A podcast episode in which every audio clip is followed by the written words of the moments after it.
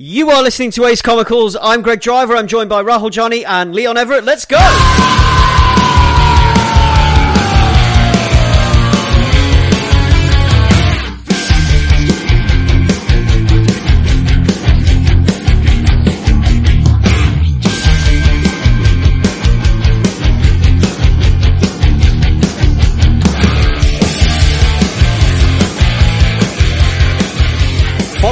Of the Crusade and the Search, Bruce Wayne has returned to Gotham. Alfred is gone. Jean Paul Valley, uh, his campaign of terror, and one night deeply violent crusade on crime has ravaged Gotham. The mansion is in a state of repair. Gotham has lost her true champion. She's lost trust in her true champion. The mantle of the Bat, this uh, urban legend, savior to some, nightmare to others, now resides in the iron claw of a zealous dark paladin who has appointed himself judge, jury, and executioner. Bruce is determined to take back the mantle. He must correct his mistake and restore it to its former glory. But first, he needs to regain his edge before going toe to toe with Jean Paul for the title. And it's all here, the thrilling conclusion to the Knightfall saga and the fallout of these explosive events. That's right. Ace Comicals presents Knightfall Part 5. We're finally at the end, boys. How are we feeling? It hasn't ended yet.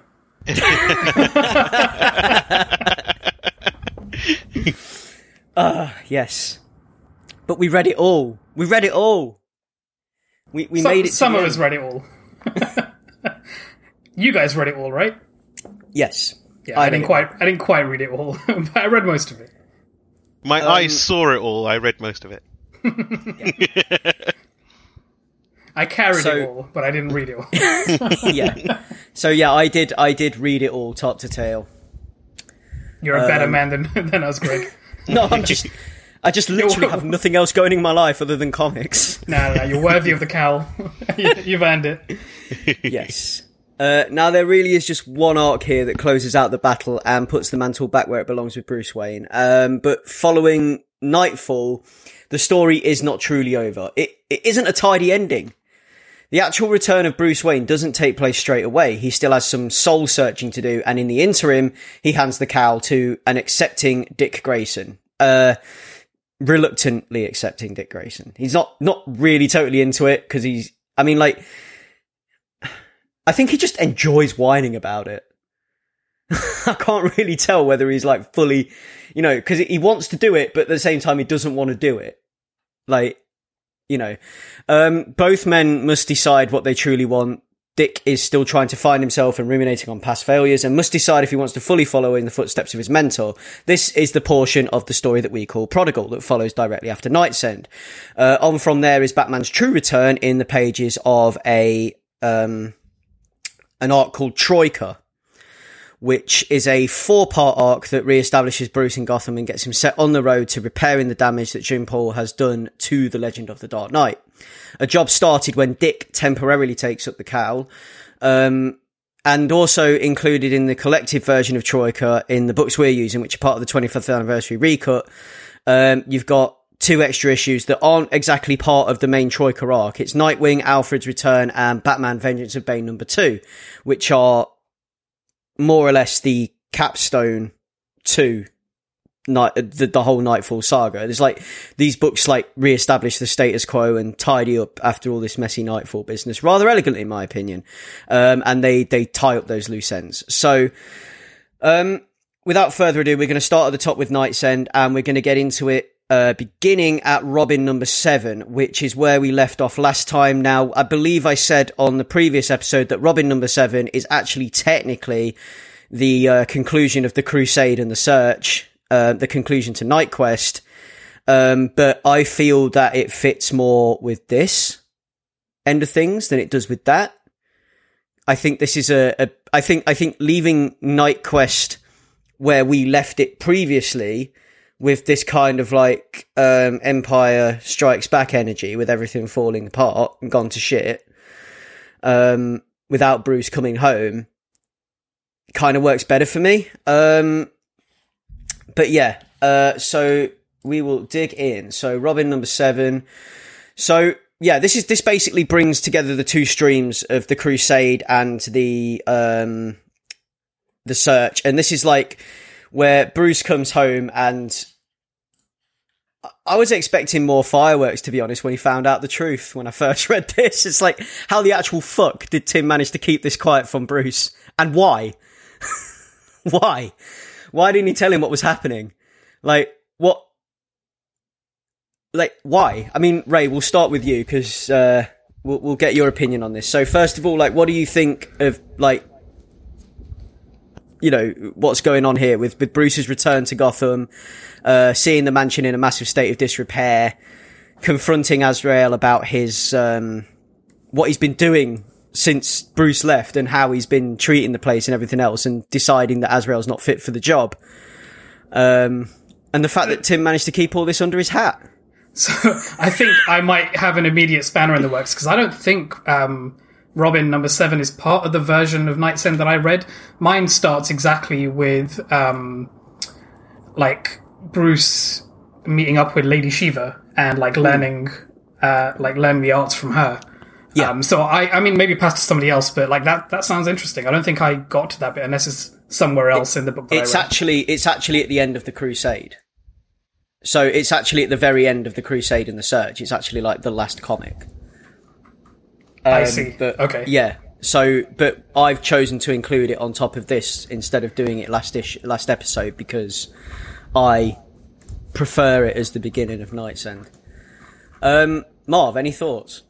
Um, well, I, I did kind of because my, my version of KnightQuest, uh, like you said, had this tacked on to the end of it instead of um, being in the interim or being at the beginning of KnightsEnd. Um, so I did read it um, for the last set of comics, but um, in in answer to what you were saying about where you prefer this, you prefer this as a start to the events of KnightsEnd. Um, I would be the opposite opinion because the first time that I read Robin Number Seven was um, when we were covering um, KnightQuest and the uh, sorry, the Crusade and the Search. And I think that it, um, it works better as a cliffhanger for you know teasing Bruce's return, uh, having him not be quite ready to face off against Jean Paul, uh, and sort of finding Gotham and the Manor in disrepair. Um, as a sort of, uh, you know, oh my god, what have I done? I have to, you know, I have to fi- fix this, and then you're sort of left thinking to yourself, how is this going to finish? I mean, obviously, I've read the conclusion beforehand, but as a narrative uh, set piece, I think it works better as the cliffhanger ending than it does as the beginning of the uh, the, the the final ride. You know. Um, And then, in, in answer to what you were saying about um, how did Tim keep this all under his hat and why didn't he say anything, it's one of those. I think it, uh, at first it's this thing of like you don't want to tell your daddy's wrong, and then every day that he didn't tell him, it gets worse, and so it's like, oh god, if I didn't tell him a week ago and it was that bad, how can I tell him now that he's fucking killed someone? true, true. just the, just the, the this, the, the, the, um, the omission of truth, and the, yeah, the, it just gets bigger and bigger and bigger. yeah, It gets worse and worse. The bombshell just gets larger and larger and larger until it's like the windows of the mansion have all been put through. And, the, uh, the, the omission of truth. Bruce is like, how are things going? Tim's like, I'm alive, and Gotham is still standing as a city. yeah, exactly. Yeah, yeah. Not on fire yet. Not It's all that- on fire yet. It's that. It's that. This is fine meme, isn't it? yeah, yeah. Like, because that's kind of what like because Tim just has to just like uh, throughout the whole of night like KnightQuest he was consoling himself, wasn't he? He was like, well, if Bruce chose him, Bruce must know what he's doing. Yeah. Yeah. Um, Leon, where are you with all this? Um, yeah, like, I, I can agree with Marv in, in sense of like theming wise. I think it would work well as um, like the hook to get people in, but um, I still think it that the way uh, like I've read it, like according to how you set this up, um, it does work as a sort of um, uh, like a, a, a prologue or something. Yeah. Um, but it, it is weird, as you, as you like alluded to earlier. Like Batman's reaction is super understated. Yeah. It's super chill really about it. understated, and that moment is really underplayed um, as Yeah. presented because, like, I don't know. I I, I expected uh, like a bit of soul searching and uh, some anger there and some broken disappointment, and especially um, with all the uh, like it's almost like a comedy where um, Bruce is back and he's like saying, "You know what? I might retire. It's great," and it's and it, and, it, and then it makes the uh, the the thing that Robin has to to to like encounter with him. It makes Yeah. it all that more weighty because it's like, "Are you kidding me?" It's like it just stacking on. It's like as as if Bruce was like, "Man, I I, I don't think I'll, I'll ever want to be Batman ever again." I mean, like it kind of sucks being a superhero. Like, I might just blow up the Batcave, and it, it's like uh, laying it on so thick that I, I can understand uh, the sort of the the mountain that um that Robin has to climb. But um, it is weird because I thought after all that, like it would be like quite explosive. Um, but it's just a case of like. Yeah, I guess that life I fantasized about is gone, and I'll be Batman forever. Then it's just got it's like gone in a blink of an eye. The, ga- the gang lets Jean Paul have the cow. Yeah, which is like it's uh, like it, I'm using a bit a bit of hyperbole, but um, yeah, yeah, it it is a weird moment. But I did like that that setup, and I like a lot of the the, the lines used in terms of Bruce saying that like he hasn't even really been Bruce Wayne, he hasn't really had a time to be Bruce Wayne. Um, so like maybe he can try being Bruce Wayne, and it, and it is a cool setup, and it feels more earned here than it ever does in like the movies. Uh, where Yeah. Batman say, "Yeah, I might, I might hang it up or whatever." Like second movie in or something. Like here, you really feel it after all the Bane stuff and the Kinsolving stuff and all that stuff. This big like series of events where he's had to build himself back up and everything Yeah. that, that like if Jean Paul was on the up and up, it would be so good to be able to like pass over to the next generation and uh, uh, like enjoy life. But um, he doesn't. He doesn't get to doesn't get to enjoy that yet. And Tom Grummett knocks it out of the park with the pencils and everything. It looks great. Um, and it's just, um, it's so like, at the end of the day, like, what is Batman and who is Bruce Wayne and who is Batman? Bruce Wayne, like, he can't be Bruce Wayne. There is no Bruce Wayne. So, if you look at it from that perspective, when he's, when he's like, I haven't had a chance to be Bruce Wayne, you never were Bruce Wayne and you never will be. Like, the minute your parents died in that alley, you became Batman. Hmm. Like, there's, there's, the we always talk about this when we talk about Batman stories that the Bruce Wayne bit is the mask. And in, in this story in particular, when he goes, when, when he's had his back broken, he's still Batman. When he's off trying to save Shondra, he's still Batman in everything but in the way he's dressed. Yeah. So it's like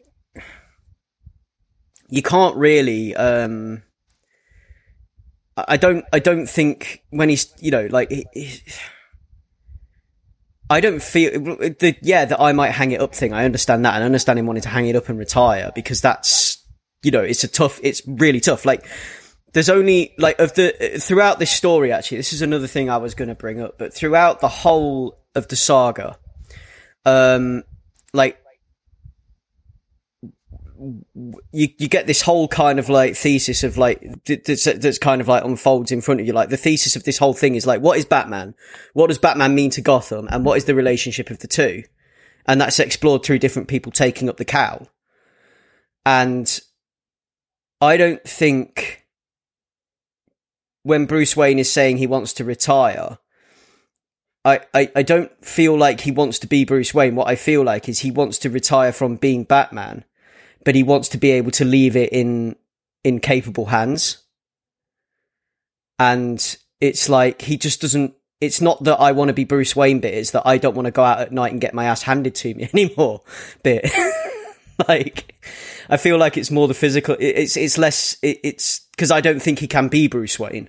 If you understand what I'm trying to say, Yeah, it Yeah. doesn't exist. Bruce Wayne's not a, a, a an en- he's a non-entity. He's a mask that Batman wears. But yeah, so um, on from there we go into the first half of KnightsEnd, which I guess we will. So this is kind of like the opener for. This is what I wanted to kind of display as the opener, but we were foiled again by the cut uh, because Ray didn't get this comic. so that's that. Um, but yeah, we'll uh, we'll move on into um, the first portion of KnightsEnd, which is where Ray Ray started with it, which is like Bruce kind of like trying to get his edge back, getting back into the training. Um, so yeah, this is like Bruce's training, and uh, he meets up with Lady Shiva, um, and uh, it basically for the first half of KnightsEnd, he it becomes a martial arts movie.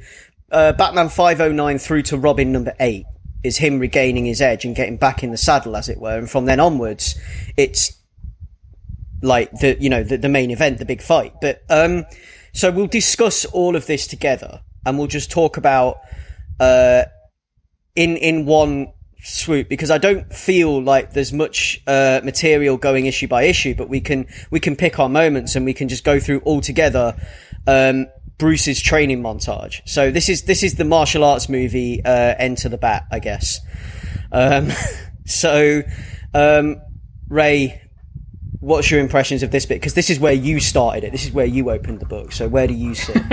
Yeah, I mean, I, I picked up KnightsEnd. this is where KnightsEnd seems to start. Uh, yeah, at least in the book I've got.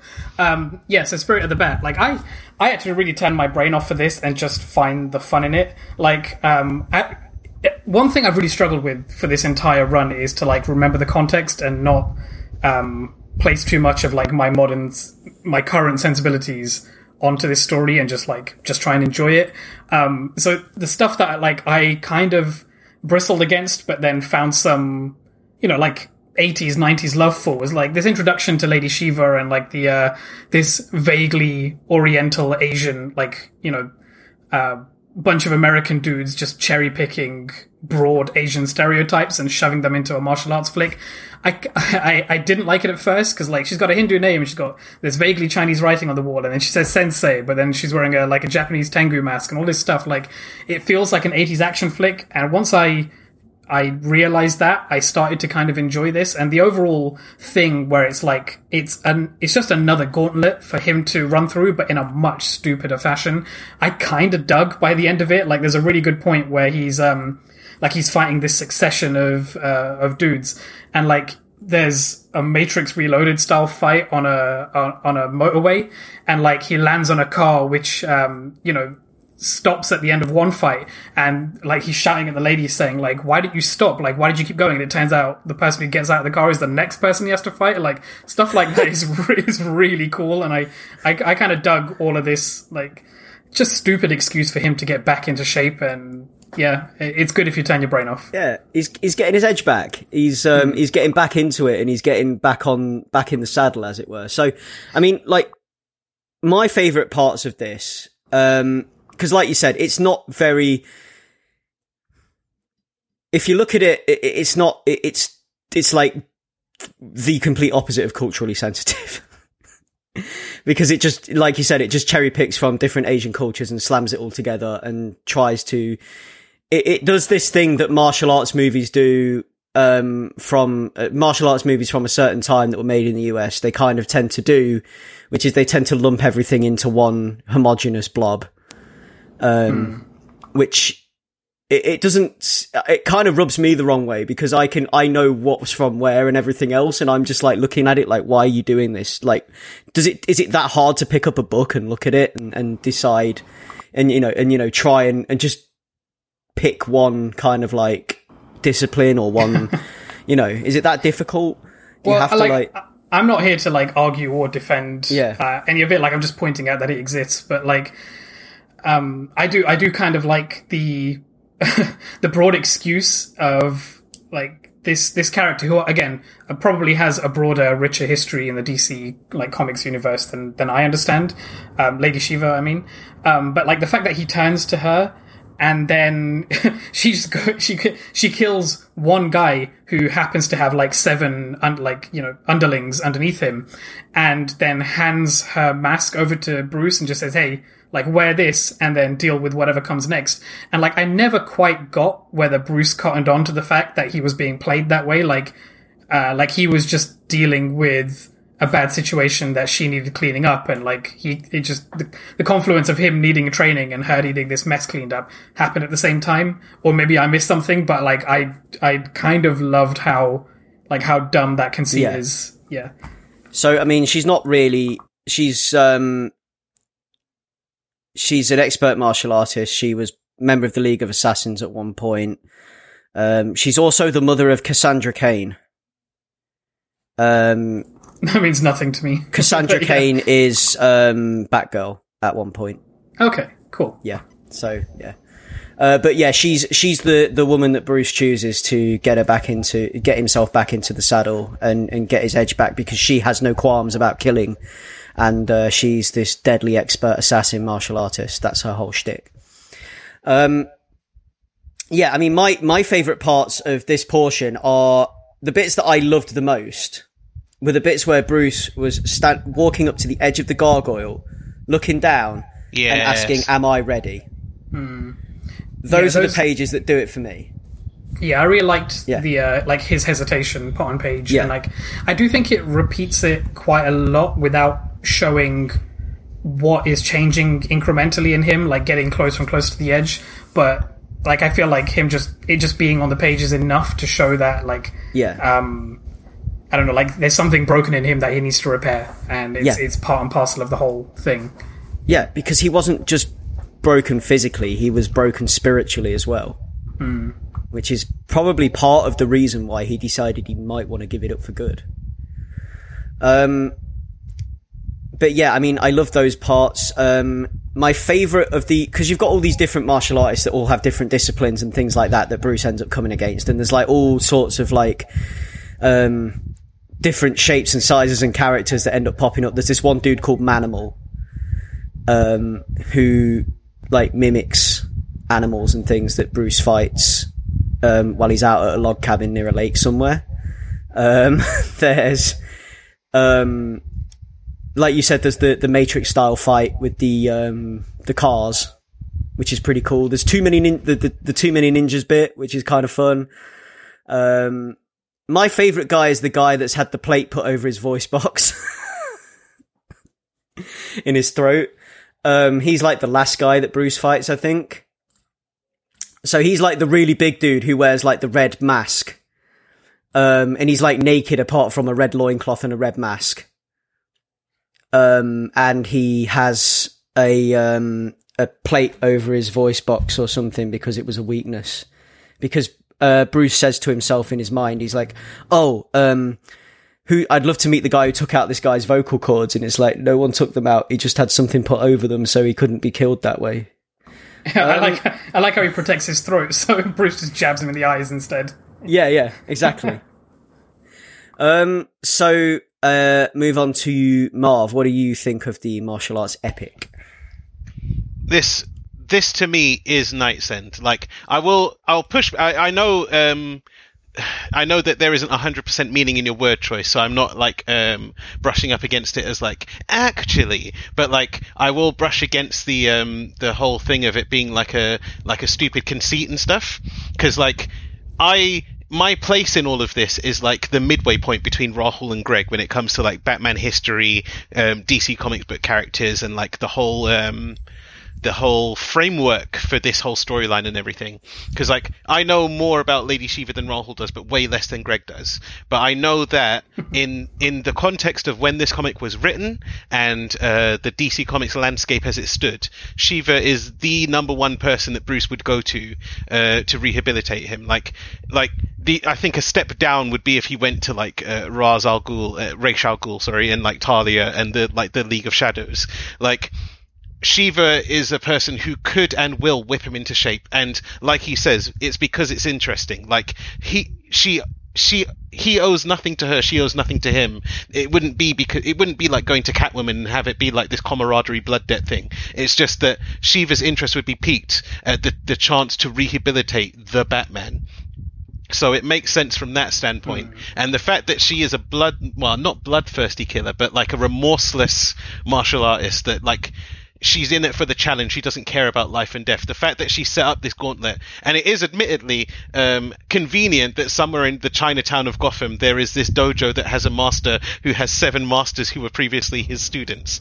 But the fact, the fact that she, the fact that um, she kills him gives Bruce the mask, and like he does figure out that there's a transmitter in it and everything pretty fast, and that like that Yeah. that he is he he knows that he's being played by this, but it plays into his needs as well. Like he needs to be trained, he needs to run this gauntlet. So whatever Yeah. she's done, he's fine with it as long as people don't die. Um, I think one of the notes that I put down was that it's um, one of the only dumb things that Bruce does in this section is bring the first master back to Shiva. Like he knows she's Hmm. gonna kill him the second he turns his back. but I, I do- didn't I do. like how. Oh, sorry. no, go on, go on, go on, go on. I was say I didn't like how indifferent he was about Shiva's killing. Yeah, yeah, yeah. Yeah, I suppose Yeah, at that at that point he wouldn't have had the power to stop her. If he'd have been like, "Don't do that," she'd have fucking broke his neck. But yeah, to be, to be fair, Mom, like I wasn't questioning like why he went to Lady Shiva for training. If anything, actually, I agree with what you said. Um, so, uh, like, I, I think it's really interesting that he went to someone who is a remorseless killer who doesn't share the same values, and I kind of like like that's the Batman that I the Batman stories that I enjoy, where he he has his own particular rule set, and then the story posits a different rule set that he has to, you know, conflicts with his own, and hmm. then through that he explores the edges. And I think I, I feel like it doesn't quite do enough with that, but I think just it being it just being on the page is, is somewhat enough, I guess. I think when I was talking about like the dumb conceit, I think I meant just the too many ninjas thing that Greg mentioned, Oh. where it's just like a succession of slightly slightly stronger people in a row. Like it, it felt it didn't feel as organic as like the gauntlet in um, Knightfall, but and I don't know if it was even trying to repeat it, and it was just almost like a it, it's a necessary thing when you're doing you know 12 issues of a of a run of a story or whatever. But like it was interesting at least. Um, yeah, and I was yeah. It's true. It's true. And um, one of the biggest notes that I've got against this section is that it feels like a 70s martial arts movie, um, s- like mixed together with a video game in all the best ways. So like it, it almost feels like when Bruce is running this gauntlet, he's Scott Pilgrim facing against like Ramona's evil exes. Like the fact that they just keep coming one after another in like increasingly um, uh, uh, coincidental meetups and stuff. Like you said with the, the the one with the the next master just happens to be driving the car that they fell onto Yeah. when they finished their last fight and stuff. so like good. it, it makes it, it makes next to no sense. Even if the two masters had planned that out and they'd had a big meeting beforehand, like how did how could they plan to fall on that particular car? But it works in this story because it's a video game and Bruce is leveling up, and then he get cut scenes in between boss fights where he's um, standing at the gargoyle. And again, like you said, this this that's my favorite conceit from this section is like you're not ready. Like he's standing and he's having flashbacks to like year one Batman just leaping and and like having no qualms about making the jump, and he's like his hand is shaking with the batarang in it, and he's like not yet. Like physically, he's there. He's strong. He's fast. His back is healed. Like magical baby Shondra has healed his back muscles, and he's like physically he's ready, but he's not mentally there yet. His instincts, his reflexes, his training isn't where it needs to be for him to be ready to be the Batman. So that's one of my favorite framing devices. And there's lots of like Yeah. ham-handed but like heartfelt uh, symbolism throughout this, like when she gives him the Tengu mask and um you know he's uh, she says oh it's you but not in your you know not in your normal form. And you know it's been taken it's been co-opted it's been usurped. And then she gives him the Tengu mask and says you know if you cannot if you're not ready to wear um you know your mask your true mask then at least assume your totem. Like Yeah. it's all samurai jack stuff man. Like it feels so Yeah. It, oh, it feels so Cartoon Network, like 90s, 80s, 70s. There's something in every decade I've lived through that I can see reflected in this story. And it, Yeah. obviously, a huge part of it is that I grew up reading it. But I love the framework of that. Um, I love the gauntlet, even though it is a very video gamey gauntlet that when you think about it for too long, it doesn't make any sense. I just love the, the flow of that and that the underlying current is like every couple of issues he stands at that same gargoyle that he jumped off Yeah. the first time he wore the cape and cowl. It's just, I think it's beautifully wrapped up in the, um, is. In the uh, the- I don't want to use the word symbolism again, but like just Yeah. the imagery and the yeah, I'll, I'll say it, the symbolism of like him not being ready mentally and like reflex and in- instinct wise um, to take up the mentor. Yes, and how fitting that part of this uh, this training, this uh, these um, th- should take place in a theatre. yeah, I mean, like that was one of the things that I picked up on as well, like the symbolism and everything else. This is what I love about this: that it's like it, it, we're rebuilding the Batman, but in quick time. Um, Yeah. and like the the the fact that part of it takes place in a, in an old theatre is is absolutely spot on for me. Like the only thing missing is like the Mask of Zorro flickering away. so, Leon, where do you, uh, let's get your thoughts on this as well. Yeah, echo a lot of the stuff that you guys have said, particularly what um, what Marv said. Um, the I can't remember the name of the guy, but the guy who you're describing earlier, um, Greg, the one who ha- wearing like the, the red mask and the Yeah, the red I- I- I just call him Zangief. I don't think he has a name, does he? But like, uh, I really like the stuff with him, and like thr- throughout, we've had a lot of um, Batman going through like this inner monologue of how he's not ready yet, and how um, his senses are, are off or like dulled, and he needs to sharpen them up again. And um, I do like how during that fight.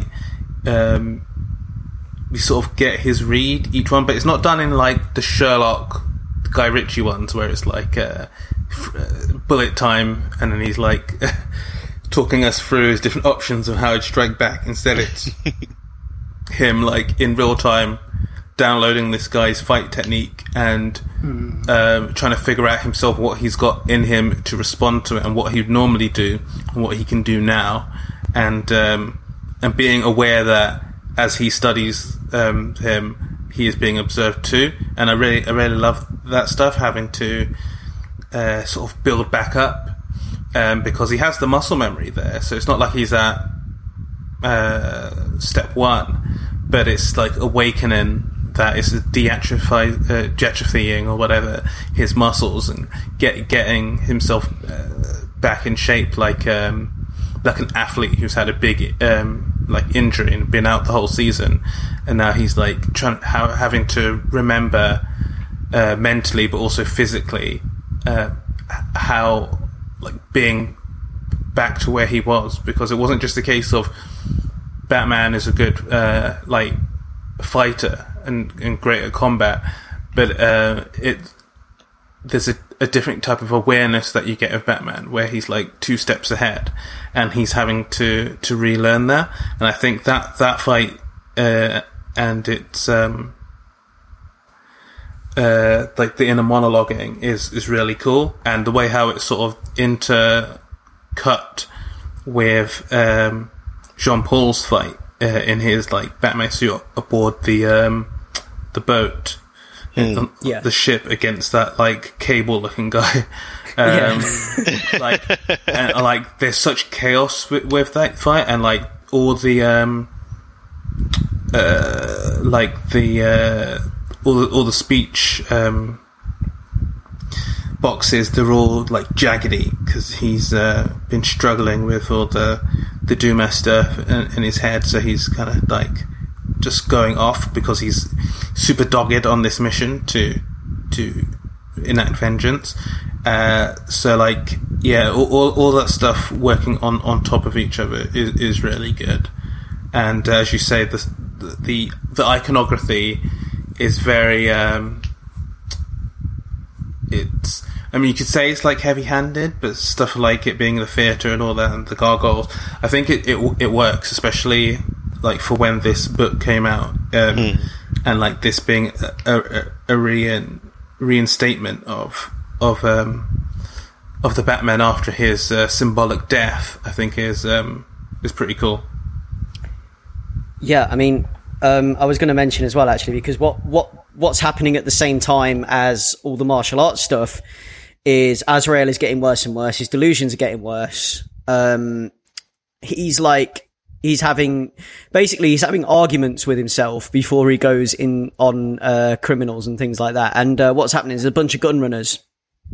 Um, and they have ties to his past, which is all the stuff from Sword of Azrael, you know, like the, um, the, the demon Biis and all that stuff.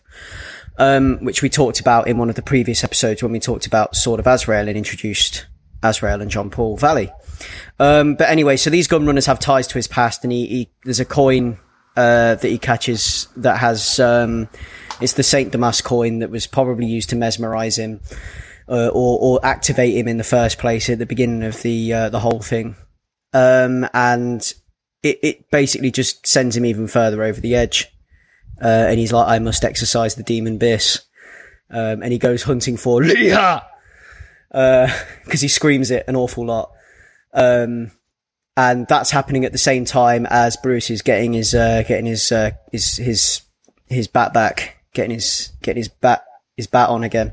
Um, and like like uh, Leon was mentioning just then, we've got like uh, the the contrast in in the two Batmen and in the way things are like because you've got this like heavily teched out Batman with like automatic weapons and things like that, and then we've got we've got Bruce um, relying on his wits and you know his martial arts finesse and everything else, and um, the differences in the types of fight as well. It, it's it's not just the fact that we've got you know like a a finessed martial arts fight that is you know clean and uh, and precise and everything else.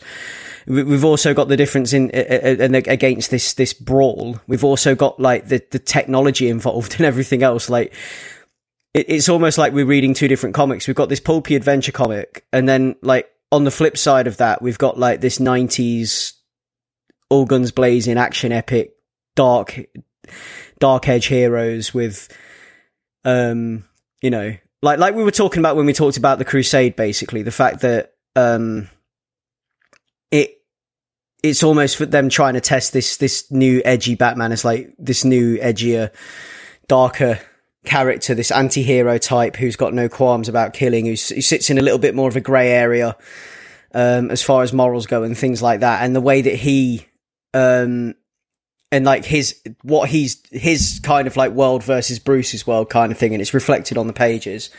Um, and I think that comes across quite well. Um, we're also treated to a, a Mignola cover. Mignola cover and Mike Mignola cover, which is very nice, which is, um, Legends of the Dark Knight, um, number 62, which is uh, part four of KnightsEnd. Um, and uh, yeah, that is a that is a cool cover. That's the one with uh, you've got Batman as Batman proper Bruce in the, uh, the, the the mask of Tengu and the ninja outfit standing front, and then uh, looming behind him you've got Azrael with the big shiny claws, and then you've got like blood splatters across the page.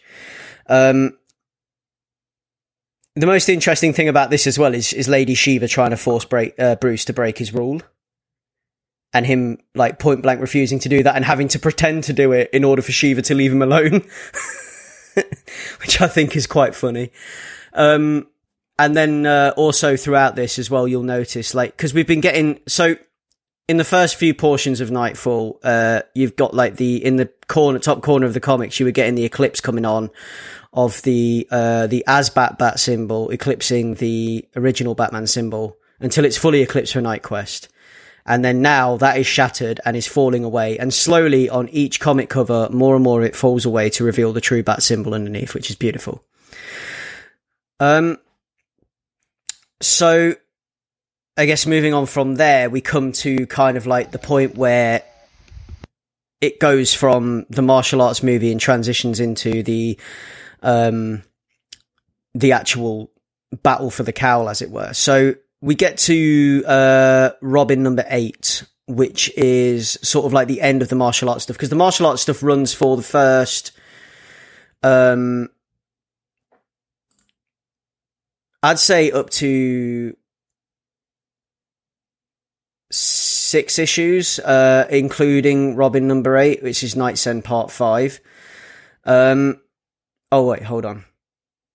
Yeah, Robin number seven isn't actually part of Knightfall proper, so uh, KnightsEnd proper. So we're going one, two, three, four, five issues. Yeah, so this is this is like the first five parts, and it's between Batman 509 and uh, Robin number 8, which is where the martial arts stuff runs. And then it comes to a conclusion in Robin number 8, and this is where Batman first puts his uh, first puts the bat suit back on. This is where we first get to see Bruce suit up again, which is quite a triumphant moment actually. I think um, my favorite think my favorite part of that moment is the fact that the second he puts it on, Bane starts having nightmares about bats again and knows the instant that he's ready to come back to town. It's so good. It's so good. it's so good. It's such a 90s thing with the storm going in the background. You can just imagine it flashing between Batman suiting up and then with the lightning and the thunder and Bane thrashing in his bed sweating away. Like it's just And then he wakes up he's like he has returned. He has returned. yeah, it's like, yeah. Oh, I love it. I love it. Um, and I love, yeah, he finally takes the leap of faith as well off the gargoyle, which is fantastic. Um, does that happen in the previous issue, or does that happen in this one? I can't remember now. Um, I think it's the start of the the next. plot. It's the start of the next issue. It's the the start of Yeah. Catwoman um, fire in the sky. oh yeah, because he suits up, then he takes the leap. Yeah, Yeah. The heat's get the heat's getting to me now. um, it's very warm here right now. And uh, Um, any any American listeners, yes, the uh, the UK we don't have AC in our houses, so we're suffering. We have we have central heating and bottles of water.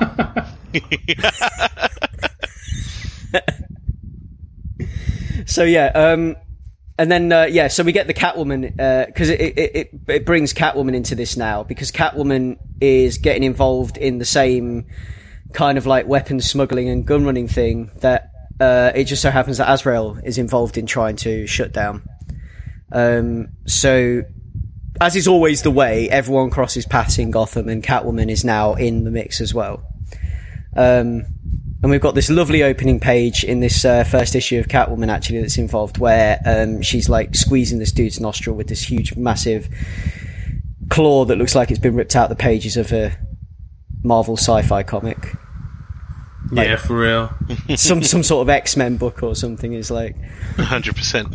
Yeah, and this dude's wearing this like huge tech suit that just makes no sense whatsoever. Like this, these technical weapons, and then Catwoman fighting with like one cable arm. Well, it's it's it's like um it's like um what's it Mat- Matryoshka dolls where um Yeah. you've got Catwoman with the one arm pinching this guy and then you've got the guy with the full torso but just one arm missing and then Catwoman gets knocked out by like the full suited guy who looks like a a, a, brainless like cyborg man. It's just like how much bigger can these suited people get?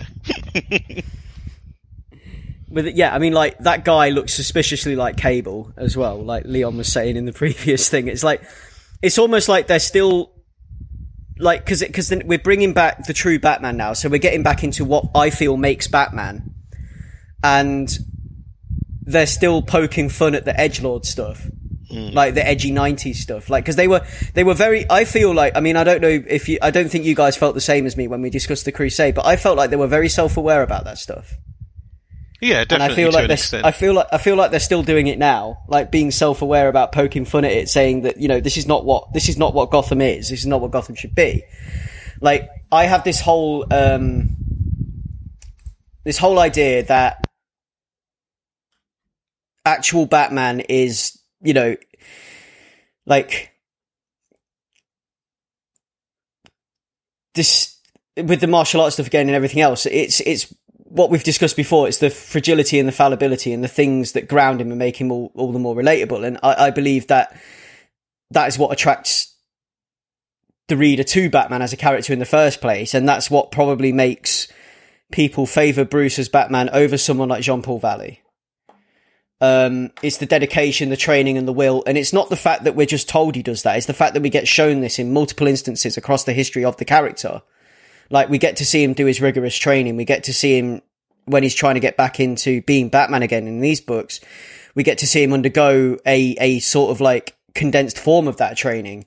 Um, and we know how difficult it is for him to maintain that and be that. It's he's you know he's this pulp action hero, and he's we get to see him off. You know we get to see him fighting to keep up with literal gods, and the amount of preparation we get to see his prep all the time when he goes into these big fights. Um, he's a mere mortal daring to face down the insurmountable, and he's always punching above his weight, and he never gives up. And he fights through the pain, literally destroying himself for the city. And this is like, you know, instead of it being armor for armor's sake, it's just, which is what the Azrael stuff is, which is them doing like testing testing the ground with like this uh this like new edgy anti-hero Batman. Um it's it's just proves what we love about Batman. Having Azrael in the Batsuit, I feel proved what it is that we love about Batman and what we want from a Batman story. And what we're getting here in KnightsEnd is we're getting the slaking of that and the returning to the true Batman and, and Batman basically shattering all of that and, and being like, I'm here and this is this is the true what we want from a Batman story is we want stories about Bruce Wayne. It's absolutely timeless. Like this, this training and dedication he has, it's, it's a timeless thing that will never ever not be interesting or, or be tired, you know. Like, I like my grey spandex clad heroics. That's my Batman. I like the sweet gothic middle ground. Like, I like it dark and broody, but I don't like it edge for edge sake. Like, I, I don't like an over reliance on gadgets or tech. And I think this, this is an experiment that proves that Batman's timeless and ain't broke and certainly don't need fixing. And I think we're getting to see that here with this, this, these kind of like big muscle dudes wearing, um, Cyber like suits. cyber suits, yeah, and and Catwoman just running rings around them, being Catwoman, a spandex clad pulp hero. Like it's great, it's absolutely fantastic. Um, so I mean, do you have any thoughts on that, Ray? Yeah, I like that meta level. I, I think I agree with you. Yeah, Like, um, I like that it's a like return to form, and and also because, like, I again, I'm not that versed in the history of it, and what I've come to expect from my heroes is to be the you know the, the spandex clad uh, heroes without an over reliance on gadgets and stuff. So it's nice to see them all like running rings around them. Um, and I do especially like this the, this Catwoman issue more so than some of the Catwoman issues from uh, I guess KnightQuest. I can't remember where, but like there were a couple where I just didn't like what was happening in those. Whereas in this one, we get to see her like um, relative um, like relative strength or like lack of strength compared to let's say you know um, Batman or Robin or whatever, and like she gets captured, but then she also has this ingenuity and like this strength to get out of these situations. And like, I think there's some interesting stuff in this issue. Mm. I, I, it's a very well drawn issue as well, actually. Yeah, it's all really Yeah. like clear and readable. Like I love how Yeah. you get um, a sense of her athleticism in this. Like you get uh, moments where, um, like she's got a, a, a gang of people firing at her, and like her her shape is sort of muted out when she's in motion, uh, but you don't get it like motion blur. It's like the snapshots of the positions when she's like bouncing around athletically. It's, it's quite cool. Yeah. There's some beautiful like panels in this issue, and like especially towards the beginning when you get to see Batman standing on the uh, the gargoyle, sort of looking out over his city. Um, I I actively cheered. Like, I, thought- it, I mean, like I was I was sitting, I was reading this sat at work on my break, and I was just like, yes. like when I got to that page because I knew what was coming. It was so good to see back to see Bruce back in the bat suit. Um. So think- um. Oh. I just wanted to point out one thing. I think it might have been in one of the previous issues, so I don't want to dwell on it too long because we've gone past it. But there's a really good shot of him on top of the gargoyle, like it's a full page spread, and like it's really interesting panel construction because there's like two moons on the page, but one of the moons is like silhouetted in his cape, and it's like him reminiscing on when he did have the confidence to to leap from the gargoyle and and this and that. Like there's uh, uh, yeah, there's some really interesting um, constructions going on. Some great iconic iconic stuff here going on with Batman poses swinging through the sky and everything else and it's just it's what you want it's what you want um and then obviously I mean like I I I don't like the as the AzBat suit that much, especially in this iteration with the flamethrowers and the semi-automatic weapons and stuff. But I have to say, in this issue, it's really nicely drawn. You know, as we work our way up to the penthouse, which is where the, the sort of like everything comes to a head. So what's happening is Catwoman is hunting these guys as well, and she's on the same trail as Azrael, and then they cross paths in the same building, working their way up to the top of the building, Streets of Rage style, um, to um, basically the big boss, Mr. Big, who is running the whole gun operation, which is the thing that ties everything together. Um, so, I mean, Leon, you have any thoughts on this bit? Yeah, yeah. I think that the um, like the use of action here is really good in in terms of um, like feeding on both uh, you and Rahul's previous points. That like um, the way how Catwoman is so like um,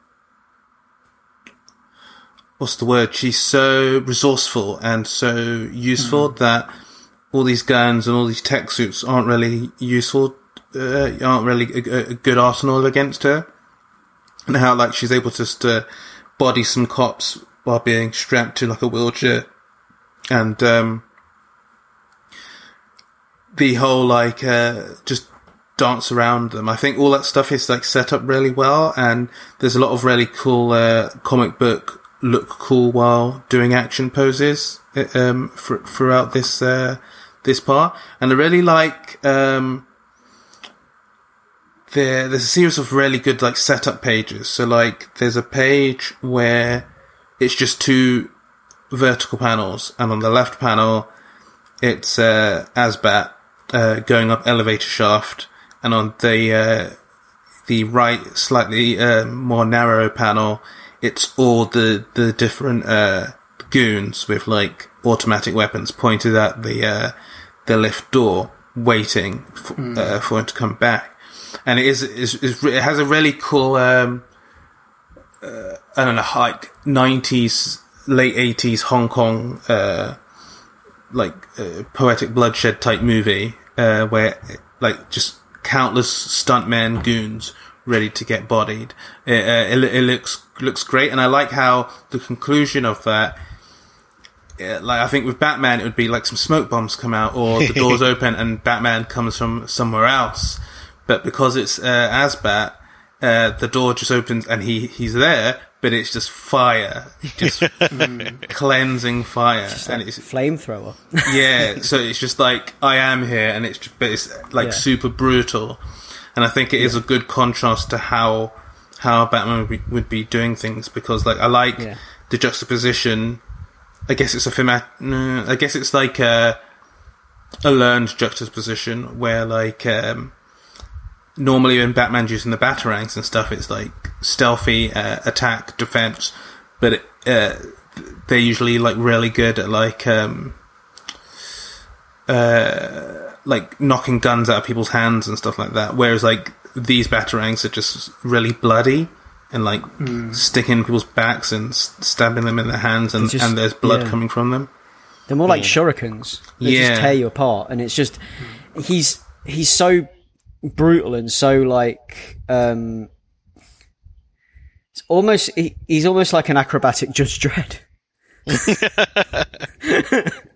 Yeah, I But yeah, like- that. Yeah, like- one, one thing I wanted to like uh, yeah, add on to what you were saying about like don't particularly like the AzBat design, but one thing I've noticed is like, and also adding on to what Leon just said, like it does uh, the fact that he's got like these shurikens and flamethrowers and he's like impervious to bullets and stuff really does allow for really dramatic shifts in color. And I think a previous issue had like a bit where he uh, he's in he's in the middle of the night or something, and then he suddenly spits out this bunch of flame, and everything goes red and orange and purple. And the same with this elevator scene where it's Yeah. you know cool blue and like white tiles um, before, and then suddenly you've got these like flashes of yellow and black, and you know, I, I I like that it al- allows for that creative color use. yeah. Well, I mean, like Jim Balent and Buzz Setzer. Buzz Setzer is your colorist here on this issue, and Jim Balent. Jim Balent, like this this elevator panel is exact what I was thinking of when I was like, I, you know, like it's a well drawn issue, and even I like what the Bat AzBat suit looks like in this one, because this elevator panel, like Jim Balent's art, is just so spot on. Like he, like his proportions and everything, the way he draws Catwoman, um, like facial designs, everything is just so spot on and precise. And there's this another beautiful panel, a page prior to this, the the elevator one, where Catwoman is like coming out of the page, like super dynamic, um, uh, like um, perspective going on there with Catwoman kind of like scratching some dude in the face. The blood is coming out of the borders. And Catwoman is coming out of the borders of the, um, the the panel as well, almost like she's 3D. Yeah, Like her arm is reaching back, th- her other arm that she's not using is reaching back through the uh, the the panel. I mean, she's either not using it or she's just tornadoed and took two guys out at once with both claws, which is badass. But yeah, I mean, like It does look re- like almost Yeah. almost 3D, like it's really Yeah. effective that panel. yeah, I love it. I love it so much because the, the everything on it is absolutely just chef's kiss. like the the perspective, the foreshortening, everything. Like there's nothing there where I mean, like sometimes like in these old '90s comics, like I've pointed out in previous issues of this, uh, specifically the uh, the, the Crusade. Again, the bit the bit where it all falls off and has a wobble. Um, but like it's some of the foreshortening and things. It makes people's limbs look weird like because it doesn't it's done in a way where it, it's done and it makes sense when you look at it. But if you look at it for too long, legs look too short and, and, and like it, it- people look contorted and like, then, you know, twisted or whatever. Like they're not supposed to, people don't bend that way. Yeah. But if you look at this, it's actually like the more you look at it, the it just it just works. It's like a photograph. It's perfect. But yeah, so this is basically Catwoman hunting for the cybernetic enabler because she's got a friend who is paralyzed, and um, she needs that to get him back on his feet. Basically, um, it's the only way he's ever going to be able to walk again. He's a circus acrobat, um, and that's what Catwoman's in this for because this technology that they're using for these big power suits um, hinges on this this uh, this cybernetic enabler thing, which is what she needs, which will allow this guy to walk again. Um, and Azrael is out there for the uh, for just for the fact that this is all to do with the demon Biis, and it's all part of his crusade to expunge the world of the demon Biis and whatever. Um, other things to note is this is the point as well where Azrael, um, I can't tell if he's covered in blood or he has red paint under the blue paint. But eventually the suit turns completely red. Spoilers, spoilers. You, you, Yeah. You're ruining my, my one of my favorite Azrael parts of the uh, of the of KnightsEnd. But we're at But the point I- now where the suit is beginning to crumble, crumble off and turn red by the end of this issue because it's like I- splattered in blood. At this point, I almost feel like it's um it's just like battle damage from all the gunshots that he's just taken to the face since he doesn't bother to like avoid anymore. Like Yeah. he's just standing in hails of gunfire and like at the end of it he's just got these like spots of like not rust but just like almost like uh coloration battle damage. Um and it, it is it is it's nicely rendered and it's it's it's Yeah. thematic it's thematic in that um obviously for the previous three story arcs you already know that like he's the antithesis to Bruce's Batman like he's everything he stands against everything that the cowl stands for and everything but the red coming through underneath the blue it like really cements it and it's also obviously Azrael's original colors are red he's like going crazy with Saint Dumas and his father in his head so like it's like a visual representation of Azrael just like coming through even stronger into the batsuit after all of Yeah. the actual physical redesigns that he's done. Yeah, he's Um, coming out. He's coming out of his chrysalis, and it's the um, he's coming back to. He's gone full circle back to Azrael again at this point, and it's the it's the um, the the sort of like back to the original red colors, like you were saying. Yeah, he's coming. He's coming through and coming out of his chrysalis. It's the rebirth of Azrael. This issue might be my favorite issue for um, for pencils and colors. Um, I just think Jim, Jim Balent was ma- made to draw Catwoman, and I think this is my favorite issue out of the entirety of KnightsEnd to look at. Um, a close second is the final issue climax, but we'll get there. Yeah, we'll get there. We're getting there. This one, this one's really cool though. Really cool. Um, so yeah, I mean, like basically, these guys have now reached the roof, and they're both after the same guy. Catwoman's in the way, uh, in Azrael's eyes, so he's not going to be happy with that. So obviously, they start fighting, and then um, Bruce and the uh, the Bat Boys turn up. So Bruce turns up with uh, Nightwing and uh, Tim as well, because you know uh, Bruce Nightwing's decided to stick around. He's like, look, you, you need my help. I'm going to stick around. Um, he, he he wants to be his own, at this point in in DC history. Dick Grayson wants to be his own man, but he also um and he you know him and Bruce have have had differences in the past and things like that. It's it's a well documented thing the relationship between Dick Grayson and Bruce Bruce Wayne. Um, but um, this is like Dick kind of being like, well, okay, I'm back in Gotham. I'm going to help because he's still, you know, Bruce is still his dad in a way. Bruce is still his adoptive father. Um, and these guys turn up on the roof as well because they're looking for Azrael because Bruce is now ready and he's like, I'm going for it. I'm going to take him on. So this is it. This is it. On to Batman 510. And, uh, we get on to basically this is the battle now, which takes place across the next couple issues. So we've got Batman, um, Batman 510, and then it kind of like goes on through one, two, three, uh, three issues before we get, uh, climax is KnightsEnd part 10, and then after that is Fallout. But, um, so the battle begins on this rooftop, and we have round one, of uh, Bruce versus uh, Azrael, and um, it's very messy. Um, there's a lot of uh, a lot of bystanders involved. Um, everything everything is falling off the rails for Azrael because Azrael doesn't even know like who he is or what he's doing anymore. He's getting his visions back. Um, he's trying to. He's now being told to avenge his father's death, even though these people really had very. I mean, was it the guy that killed his dad, or is he just seeing things? Because I can't place it anymore. Like looking back at this and then looking back at uh, Sword of Azrael, were these the people that killed his father? I think they were, weren't they? And I think that's the whole point. I think that's why he's actually saying that in the comic, but I can't tell if that's his madness or if these are the people that actually killed his father. So, um, you got a take on that, Marv? I I have no no clear answer, and I think it works better for the story if it's left ambiguous. Like it it, Yeah. it, wor- it works better if we don't know how crazy he is with his crusade, uh, rather than it being like yes, he is justified in going after these particular goons. yeah. And Yeah, I, um, I have a bunch of notes like that. Um, Yeah. which is again goes back to me turning my brain off and just trying to enjoy it. Like I think you're right. I think not having the answer to that and leaving it ambiguous makes this a lot more enjoyable. Yes. Um, and we move through this fight. Um, there's, you know, like this big dynamic, messy fight on the roof. Uh, it's, it's really beautiful. Um, we've, we've got Bruce, um, basically taking back his mistake, just trying to talk Azrael out of it. Like, um,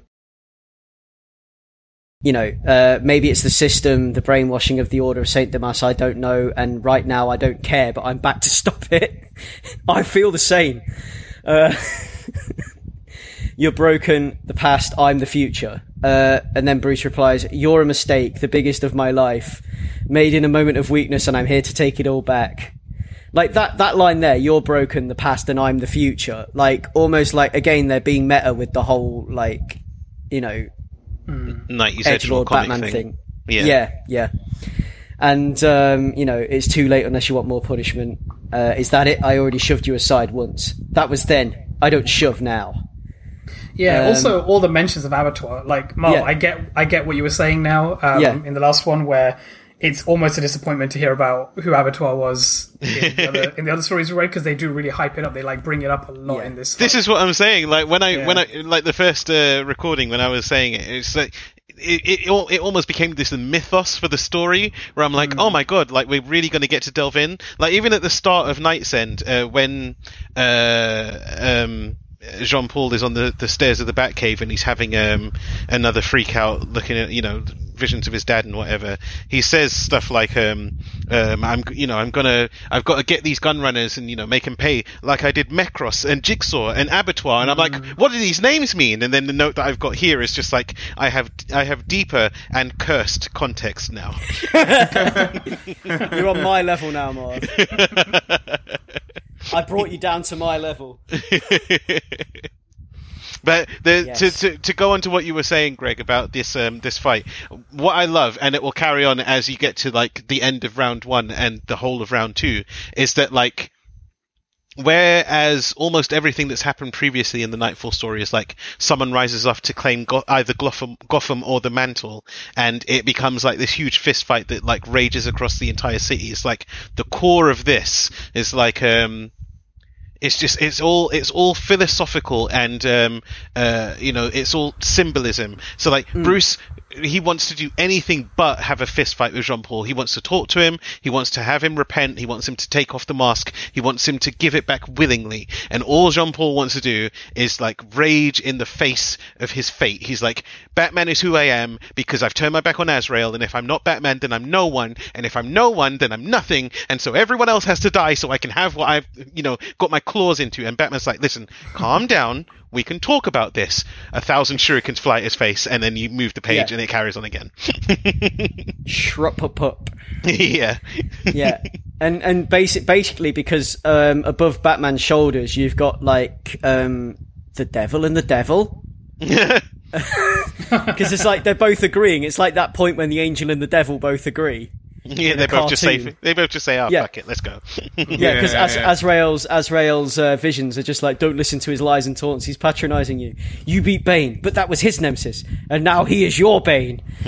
so, I guess I guess that's just basically you know like he's over the edge. He's completely over the edge. He's seeing these he's seeing these visions everywhere. um, and uh, yeah, this is it. They just go at it. Um, Batman catches the shurikens in the cape, and it's just this beautifully dynamic fight. And we get these awesome panels of Batman where it's like the the the TAS Batman where his face is completely blacked out and he's holding the cape across. Yeah, yeah. And it's just like That that's great. the Batman. That's the Batman we know. That's the Batman we want. Um, claws going, blood flying. People One thing that and I- watching. One thing one thing that I love about it is that like the B the B side of this is like you've Yeah. got like before you get like your, your goddamn Damian Waynes and your Red Hoods and your your, your Red Robins and and you, you, you, your fif- 57 different uh, members of the Bat family you've got the core of what the Bat family is right now you've got Catwoman his future wife spoilers fighting alongside Nightwing and Tim Drake Robin and I'm just like yes this is it like the core team the family fighting while Batman Yeah. is like fighting to uh, claim back his mantle. It's it's just it's all together happening on this rooftop. It's brilliant. None, none of that Wayne's fifty-seven varieties stuff. The thing is, like, I, I, I gotta interject it because I think Yeah. all of this stuff is so well um, rendered and framed, um, and like that first punch that he goes for. But on that page, that the uh, panel of the goons behind him is so awkward, and I know what it's going for. But it just looks so awkward. Like, th- there's something about the construction of that where I almost feel it'd be better if we if we had moved f- forward like a meter, so we didn't see the goons, but we could overhear them or something.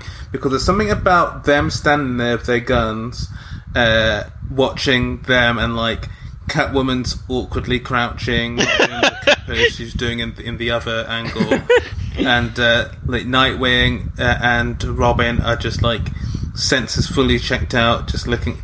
It it just seems awkward. I know it's going Yeah. across, and I'm not nitpicking it because it, it is a it, it's a it, it is a it's a funny book, and these are superheroes doing superhero things. But there's just like how I don't like any of the like cyber tech suit stuff throughout any of this era. There's something really awkward about that uh, panel where they're watching them from Yeah. behind, about to shoot on them. I think I think what it is is it's a fight that on previous pages and in previous uh, panels looks like it's taking place over a larger space. But then when you look at that panel, it's like cramped up and they're basically standing in the corner of this little balcony. Yeah, it- it- Yeah, up. it's, it's funny because I, I have the exact same note, but from the opposite point of view. Where I love how Yeah. awkward it looks because it's like um, you've got all these like close, tight action sequences, and then it, it pulls away to just look like a bunch of people in costumes on a theater stage. and I, I, yeah, sorry, go on, Bob. No, no, I was going to say it does. It looks like um, it looks like a stage play where all the other actors are waiting for their marks. But it also looks like, like you were saying, you've got all these like dynamic action scenes and like um, them two talking and like take off the costume and like I'm nothing without the costume, da da da da. And then it pans back and like Batman and AzBats are standing on the balcony of like Rachel's apartment on Friends, and everyone else is just sat Yeah. inside. yeah, yeah, yeah, yeah. and they're all like, you know what? Enough of this. Let's go. yeah. It's a um you know what it is, don't you? It's a convention cosplay skit. um yeah, yeah, okay. yeah. But you've got like looking at looking at Azrael on this as well, his cape barely fits. on the, on his, On the balcony. bladed cape barely fits on the balcony. It's like Just behind some curtains as well. There's something funny about that image. Like, what, I'm imagining him as a cosplayer now with like these big kind of like foam things. Like having trying to, to, get side, in and out. having, Yeah. having to sidestep through every doorway. yeah, trying to get trying to get in and out of lifts. yeah. Yeah, no, it's beautiful. Um, but yeah, I mean, after that, it goes back to the beautiful dynamic action, and everything looks fine again. But yeah. yeah, I do like. There's a moment where, um, like they, you know, he as AzBat draws blood, but they don't address. Nobody addresses it for like a whole page and a half, and the first person to bring it up is AzBat, and nobody gives a shit. Like, it doesn't matter that you drew first blood. You know, like uh, we're just we're, we're just gonna get on with this. I thought that was a cool Yeah. moment. yeah. um, yeah, it's just uh, you've got um, Mike Manley on pencils for this portion, um, and uh, your colorist is Adrienne Roy. So this is Mike Manley uh, flexing his fingers to give you some beautiful, brutal Batman versus Azrael action.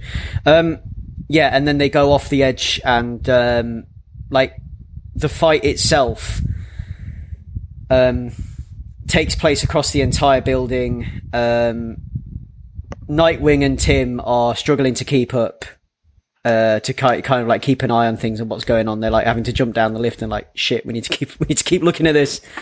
Um, the police are, are now on their way as well because Gordon, uh, Gordon's talking to the mayor because the mayor, the mayor throughout all of this, um, he actually is it, he actually endorses Azrael as Batman. He likes it. Armand Kroll loves it. Mayor Kroll loves it. He's like, I like this new dark and you know violent Batman. He's doing he's doing he's doing what the police should be doing. He's keeping crime numbers down in Gotham. What have I got to complain about? I'll get elected again on a Law and Order um, platform. Um, and but Gordon Gordon gets called to the scene. Um, and then the flamethrowers come out and it just gets even more dangerous and even more of that blue paint gets took off uh, Azrael's costume as he slowly metamorphosizes into Azrael True with the go- golden red. Um, you got this scene with the old lady with the groceries and the dog. Like, she just walked, she walked in, she must have walked into the building as all this was going on.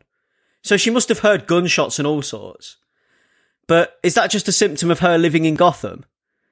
Like, just is can being completely numb to it now and just be like, oh well, and just like walking into the building like she's on her way home with her paper bag full of oranges and her little dog. Like, because there's no way I'd go into a building if I saw flames coming out of the top of it and gunshots. And a military No helicopter above it. Yeah. I don't care if I live there or not. I'm not going in. yeah, there's a, there's a military yeah, there's a military helicopter at this point as well. So it's turning into a real like a war zone. It's the only way to explain what happens next. Um, and uh, the helicopter takes off. Catwoman is chasing the helicopter. She grabs onto the helicopter while the fight's still happening, because what's happening is the uh, the goons that are selling the weapons are trying to make their getaway while Azrael and Batman are distracted by killing each other, or well, t- trying to take each other down. Um, then from the helicopter, someone has the bright idea of trying to end it and kill both of them. So he sets up a a rifle on the edge of the helicopter, Vietnam style, and starts firing raining bullets down on the two of them while they're fighting on the. So it just gets more and more dramatic as time goes on. Um, and then uh, we we get a helicopter crash uh, because everyone's hanging off the helicopter at one point.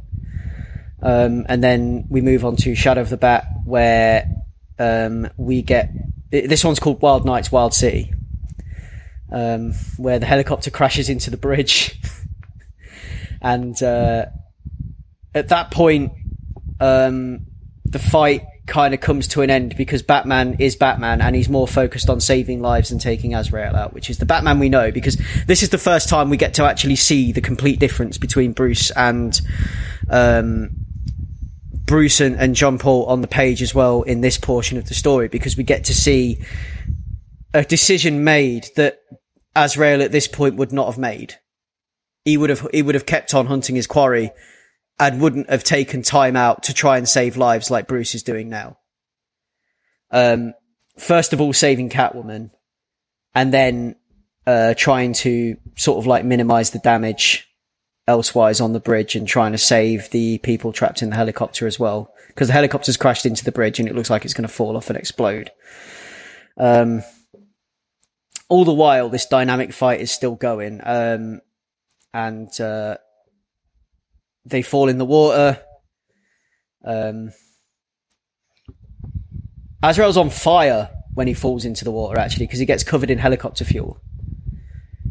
And he they fall in the water, and um, he they're worried that he's going to drown, but um, I think he manages to get away.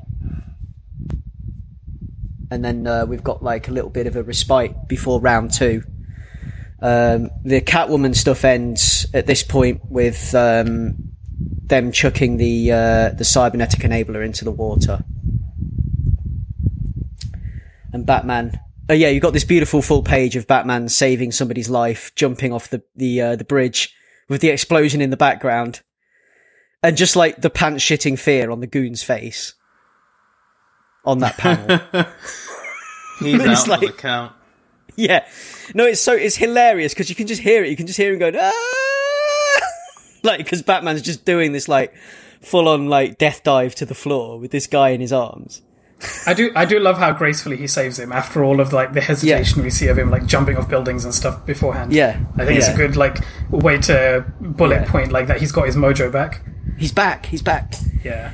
And and even even the text on this page, the uh, he arcs back in an instant before the savage heat blossoms, dropping away from the force of the blast and the ear-splitting roar. And then you've got all this beautiful orange of this helicopter explosion and the green of the bridge in the background. The terrified thug screams as Death opens her arms wide. But the man in the costume is calm, unafraid, with total confidence in his body and his senses. Because he's back.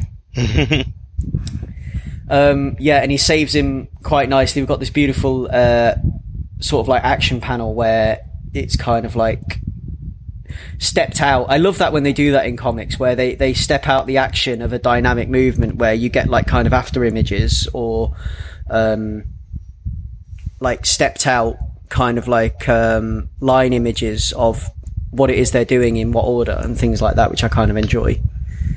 Um, I do like that technique, and it's used to great effect there. And then uh, we think it's curtains for Batman again at this point, don't we? Because the Batmobile blows. No, we don't. I don't trust. I didn't trust the Batmobile explosion fake out, especially the amount of times they've undercut things this entire this entire run. Didn't you also knew because you knew there was hundred pages of the book left or whatever. So Yeah, sure. like- but even things like uh, again, not to backpedal too far, but like when Yeah. we get the thing of him having killed the dude um, to prove to Lady Shiva that he'd done it, and then the next issue he's like magically woken up because it was a magic punch or whatever. Like I don't Yeah. trust any fake out in any Batman comic anymore. Batman is king of the fake out. Um, and then we've got like that beautiful letter in that boom as the Batmobile goes up, and then Dick and Tim are just like, no, Yeah, Not the look again. on the look on Robin's face is great. Like, he, like that's what I because that's the thing where like even if I as the reader don't fully believe what's happening on the page, like They at least they're selling that the people in the scene are. Yeah, yeah, yeah. Um, Leon, what do you think of that? The uh, the rescue. Bruce is finally properly back.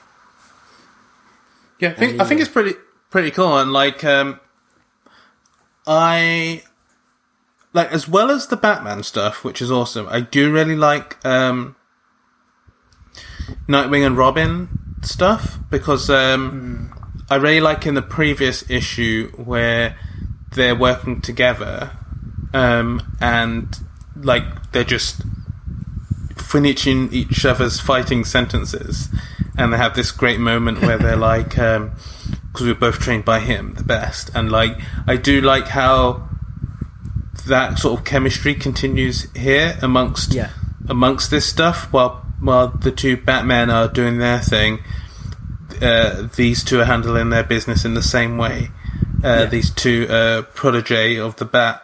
I, I think that stuff's really cool, and um, yeah, the the panel where uh, AzBat immolates himself is just beautiful 90s era comic uh, stuff, especially with the uh, the lettering on the uh, like. But it, it looks it looks great, and it's just so uh, like folly because the thing with him, he's been he's brutal, but he's like very good, and here he's just panicked. And uh, is like, oh, I'm going to use my uh, my flamethrower, and then just roasts himself for no reason. Yeah, Uh, but yeah, I think all that stuff's really good. I think the um, sort of the Batman getting his groove back stuff as he um, uh, escapes the helicopter. I think all of that stuff is uh, pure sort of classical Batman for me, and it's Yeah. the type of panels seeing Batman with someone in his arms swooping through Gotham. It, it has like a, a great look to it, and it's like um, it reminds you like why Batman is the best and stuff, and um, leading up to to the uh, explosion is is all like really good. Um, but uh, yeah, it was, it was the explosion bit actually was weird for me because it did kind of sort of stop that momentum randomly. But I know that you're meant you're reading these as like an issue where you're having to wait a month or whatever each time, and obviously I I had the next issue ready to go, but it it, it, it is, does feel kind of weird where it's like I thought like them like AzBat in the water would be enough of a thing, but it's like no, let's uh, let's fa- do a, de- uh, a fake out with blowing up the Batmobile and then and then introducing Yeah. the red suit. Imagine reading this in real time. Like, Oh god. imagine reading this in real time. Like, uh, oh, it, it's insane, isn't it? And and like, would you have believed it back then? Would you have fallen for it? The fake out? Do you think? Nah, Nah. that'd be such you're a right. stupid way for Batman to die. after all. But then, um, I think, like, I, I mean, I did tell you guys that it gets good again. And do you agree now that it gets good again? Because you weren't you weren't too convinced when I was talking about this before, and I was like, okay, so this is where it gets good again. And and then Ray's first answer was, I've heard that before. so Ray, are you convinced that this is where it gets good again now, or do I need to? Because like they, I think they needed the Crusade. They need to get all the edgy bollocks out of their system, and they need to show people that they need to show to people that they didn't actually want it and that it wasn't necessary. and I think that's exactly what they're doing, and they're doing a very good job of it. Yeah, I mean, like, yeah. if you're if you're actually asking the question, yeah, I, I I I think it does get more interesting here. Like, I think the fact that we're focusing more on on Bruce and like Robin and Nightwing, that stuff is inherently more interesting than Yeah. um, than Azrael or Jean Paul Valley or whatever. Um, I, and I think there's there's more in these few issues uh, talking about like the weight of the disappointment and the like the the gravity of the mistake of letting Azrael letting Jean Paul Valley take the mantle.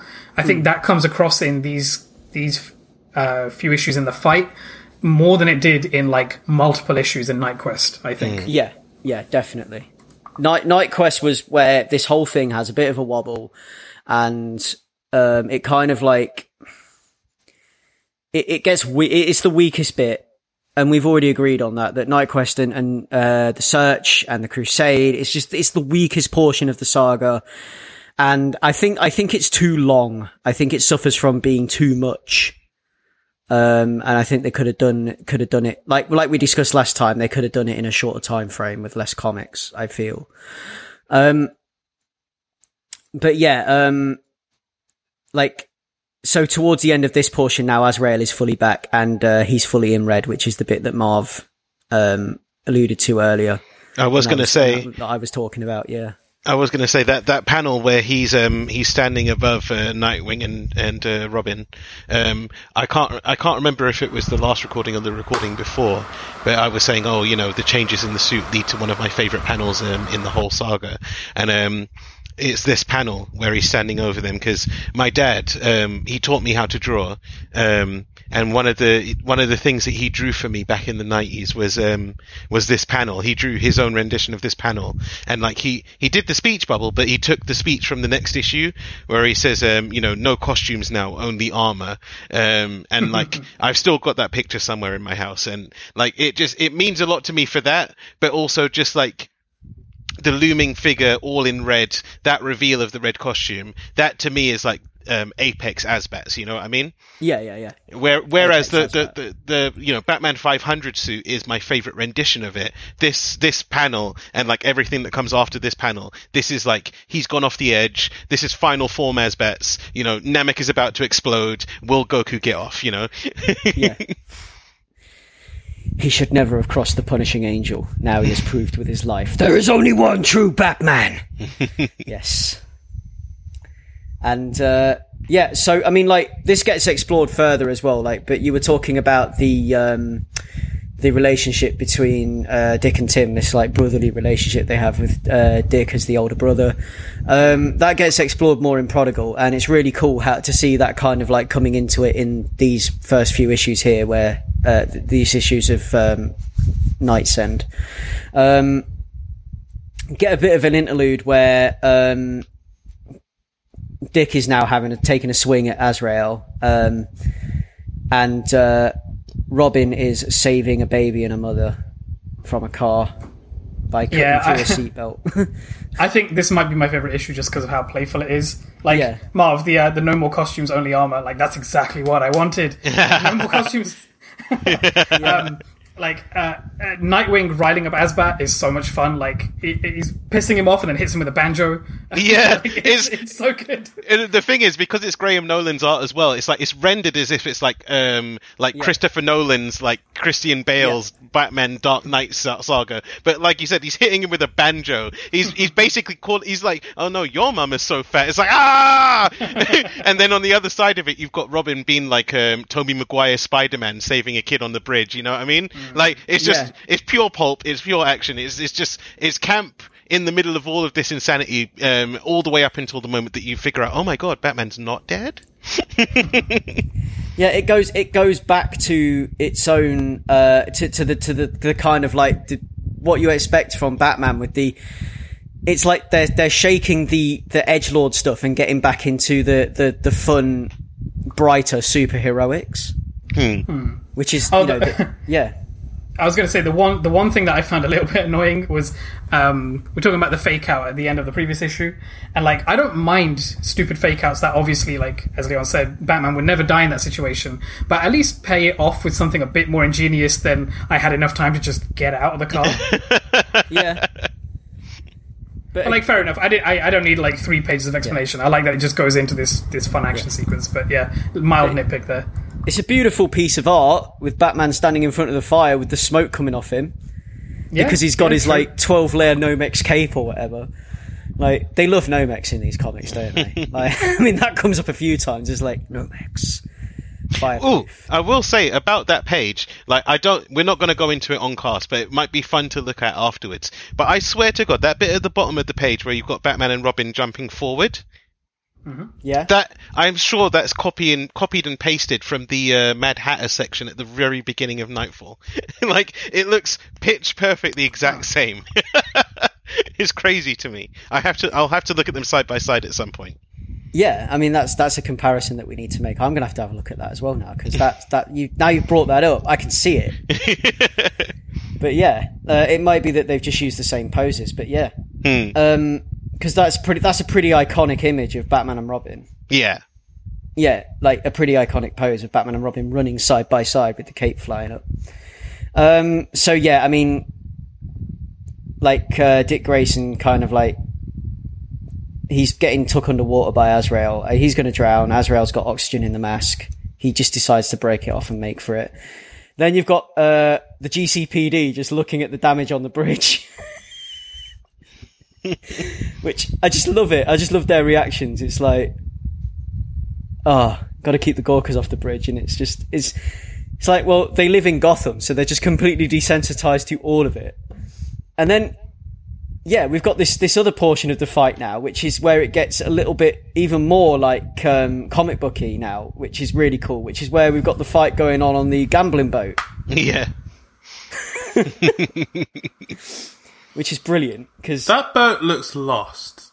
Like it should be a lot more in the south. I know, right? in a different era. Maybe. Yeah. You know How what? did it? you know did what? it get to Gotham? You know what? It's like we were saying. Um, it's like the the fight between Nightwing and Azrael is this like Christopher Nolan like uh, insanely hyper realistic fight, and that boat has just sailed in off of an episode of the 1966 Batman show. yeah, and then we got this 1966 Batman fight with pianos and banjos, like you were talking about earlier. Just waxing with a banjo. He he, kick, Finish he, him. he whacks him with a banjo, and he hits his head into a fucking slot machine. It's insane. Not only that, you've got the panel of the woman saying she's not going to leave because the machine's about ready to pay out. yeah, yeah. oh, It's su- such a sense of humor in this issue. It is. This it's hilarious. fun. But this is this is what like this is what you you this is what um, I feel Dick Grayson brings to a Batman story. Like this is a a, a, a, a masterclass in Dick Grayson era Batman and Di- in like Dick Grayson era Robin because this is this is the kind of stuff you expect from that. Like this is like the jovial kind of like the more upbeat stuff that that Dick Grayson is basically what what Dick Grayson brings to Batman. And again, um, like this is you know because he, he he he he quips, he taunts, he has fun with it. Um, and then uh, yeah, that comes to an end, and uh, Azrael escapes and he gets away. uh, by hanging onto the roof of the train, um, and then he makes it back to the cave. And then we get the confrontation in Wayne Manor. I will. s- I will say before we continue, the thing that I love most about the transition from the end of this issue into the beginning of next of the next is that you get yet another mirroring of the whole saga because. Uh, Azrael's basically fought his way through the Bat family, escaped from the police, which is k- kind of an extension at this point of the Bat family. So he's run his own gauntlet. He stumbled his way back into Wayne Manor when he's at his psychological low point, and he's found Batman waiting for him by the picture of Thomas Wayne, which is exactly Yes. what Batman went through with Bane. Yes. Are you Oh, looking at my notes? Yeah. Are you looking at my notes, Marv? I've got a camera in your room right now. But yeah, um, yeah, Leon, any thoughts on that yourself? Uh, no, it's uh, a similar point that I was going to bring up. Uh, in, in terms of like, it's really good, um, Yeah, uh, like tying the knot or whatever the metaphor is for like uh, connecting this all together um, towards the end. I, I think it works quite well. they they do this a lot with the mirroring of the like uh, within this um, within the whole Knightfall saga. They do this a lot with the foreshadowing and mirroring back to previous things. So like this is now um, Batman being Azrael's Bane. And, even having and the same like- thing of the finger pointing Yeah. and saying it's me instead of saying it's him, it's you. Yeah, yeah. and uh, yeah, and then we get the whole uh, final confrontation. No, you are not the Batman. I am the Batman. Now get out. Um, and it's uh, it's it's a lot less um, physical. It's more psychological, like like like Marv was alluding to. Um, this final this final fight is a lot more. It's a it's a conversation where where Bruce is like, you know, I'm not here to fight you, um, and then um, I Azrael's, I'm not John Paul. He's gone forever. I am the Batman. Okay, Batman, let's talk. Yeah. And uh, they're talking, and um, John Paul starts banging on about Bruce's privilege, about how he was given the manor by Thomas Wayne. Um, you know, I bet your daddy gave you lots of things, didn't he? You don't deserve to own Wayne Manor more than you deserve to be Batman. Um, and Batman's like, but Batman was my idea. I just I, I love the juxtaposition of like uh, Bruce standing in the doorway, you know, cape flowing in the way that only Batman artists can draw, and he's like, "Listen, we need to talk about this." And then like Jean Paul's like, "No, you're a privileged Pampers daddy's boy." It's like you want to stand there and be all cool and calm and collected. Well, what are you gonna do if I fucking break your daddy's picture over my knee and put my fingers through his eyes, huh? What do you think about that? And then Bruce is just like well, I guess we've gone far enough. I've I've tried. I've tried, and then it's just it, it devolves into like shurikens flying everywhere. But it's just like the Yeah. the the petty schoolyard thing of like, uh, uh, your dad's shitty, and it's like, you really think that's gonna get to me? Like after everything we've been through, let's just fucking talk. And he's, He's- like, no, I'm gonna Yeah. offend your parents. he's completely out of control and he's like he's got no um he's just he's basically trying to get a rise out of bruce and that is a great page as well where he smashes the picture Yeah, like i love I, the I action love the image. Yeah. Sorry. Go on. I, I- I think i was going to say what you were going to say so i'll let you say it Well, I was going to say, I love the, the, the image of his face coming through Thomas Wayne's face. I just think it's it's hilarious. And then, like as you were saying, Marv, like at the end of it all, he's like, "Well, if you're not going to talk, take off your clothes. Like, take off the costume. like, that's that's that's mine. Take it off." yeah um so yeah he's like busting through the picture of thomas wayne thomas wayne picture in tatters um and like Bruce is just like, you know what? Yeah, take off the costume, like like Ray says, and then the shurikens fly, and um, it's just it's just a beau- again a beautifully drawn issue, uh, wonderful, beautiful action, like total blockbuster issue. If you had this in your collection, like I'd frame it, I would. Um, the booby traps as well, like in the manor, like because uh, he go he treats into the cave, and then um, Bruce is like going after him into the cave. Obviously, the, it's all booby trapped. It's not his. It's not his cave anymore. Um, and this And it- beautiful moment, but yeah, carry on, Marv. What were you going to say? Oh no, I was just going to say that leads into like more sort of thematic mirroring and uh, continuations as Yeah. well. Because like the the fact that every entrance to the cave is booby trapped is like Tim Drake has tried to get back in and talk to him enough times that he's basically set machine guns up at every entrance. And it leads Yeah. Bruce to like get into the cave again. Thematic mirroring. The only way that um, Jean Paul wouldn't know how, which is the way that he first fell into the cave as a boy, and like the same as um, with the abattoir stuff and like what I thought was going to happen with the abattoir stuff. Uh, Batman Begins, you know, I, I won't kill you, but I don't have to save you.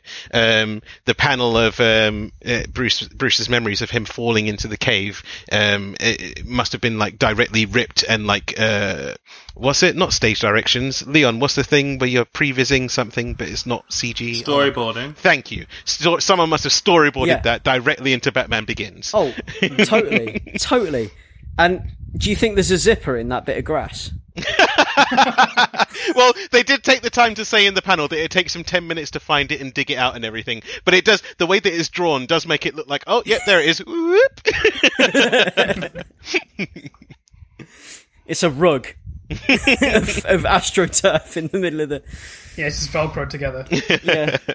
Um. Yeah, I I should have mentioned at this point, by the way, that Alfred's had enough of Bruce's shit.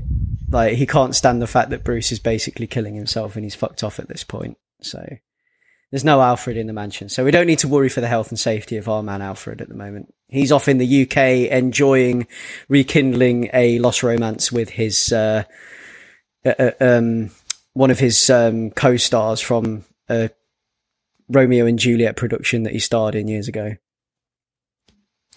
Uh, but more on that later. Um, so yeah, we come through, we get to the final confrontation in the cave, um, and yeah, uh, Jean Paul Valley's sitting in the chair at the computer. Uh, he seems to be talking to himself again. Um, and he's like talking, he's talking to Dumas and he's talking to his father, and Bruce is just like telling him that, you know, Dumas is dead, his father's dead. Um, and like it's just echoing around the cave basically from where Bruce is because Bruce is deeper in the cave than where Jean Paul is, and Jean Paul can hear this coming through, uh, echoing through the cave from where um, Bruce is like out in this other portion of the cave, and his whole uh, the whole thing he does is he he com- he draws Azrael deeper into the cave.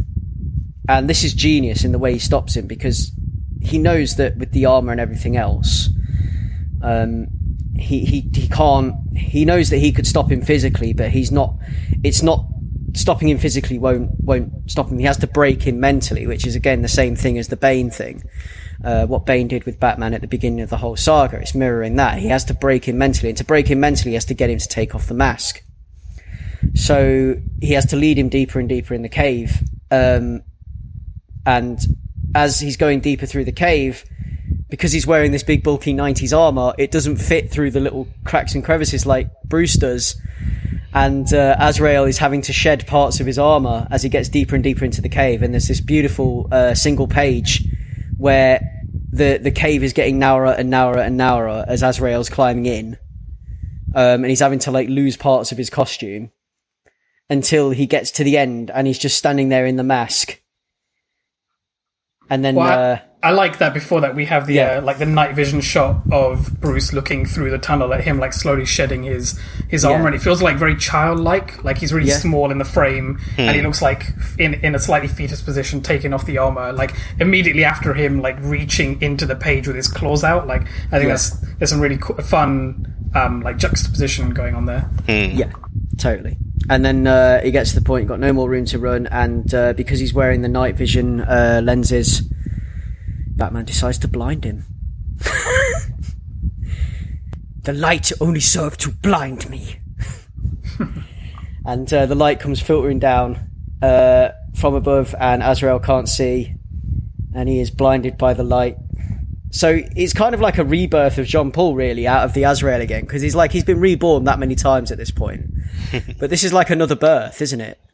Because he's coming through out of a chrysalis again, like taking off the costume and going through and through and through until he gets into the light, and he's back. He's back as John Paul again. Mm. And like there's there's there's two sides to this that I see. Like on the one side, you're like, oh, that's a little bit cheap, you know, blinding him and forcing him to take it off instead of like finally convincing him to do it. But at the same time, it's it's like if you want to do the whole like, oh, Black, Batman always has a plan. Like he could take, you know, he could take down God with a prep time and whatever. Like it's I, I choose to believe that he realizes that the moment that John Paul takes it off, whether it's willingly or forced, he will the psychosis will come off with the mask that he's chosen to wear.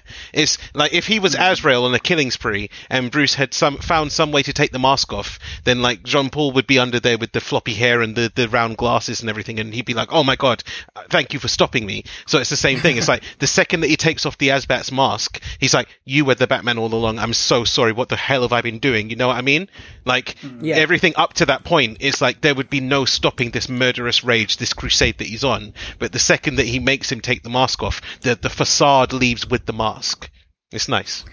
I, I really like it thematically, like uh, like everything you've just said, and I really like the idea that it's um it's almost like an undoing of the Batman's creation, like Bruce's creation into Batman, like him falling down the well. It's him bringing him back up through, like through the goodness back into the light, right? Like through his version of becoming Batman and undoing it. Yeah. But what I I think what I don't like is that like it works all thematically and he's out in the light and like we're we, you know we've been given this assumption that it's undone his psychosis because the mask has come off but like what the fuck put the man into therapy like don't just let him Yes, walk off yes, like a hundred percent, a hundred percent. Like, like Yeah. again, spoilers. We're gonna get onto it, but there's an issue where like uh, uh, John Paul's just wandering the streets and like has a fight with some bums, and it's like the whole the whole thing that Bruce has had is like, listen, take off the mask. We need to get you some help. Like, I, I'll find an answer to the system. And then as soon as he takes the mask off, he's like, fuck off, do whatever you want. The man is mine now. It's like, no, help the man. He literally needs some mental mental Yeah. health uh, Baker acting. God. you know. it's a really unfortunate like punctuation to a really nice moment or a really nice sequence i think Yeah. Should have handed him into the police.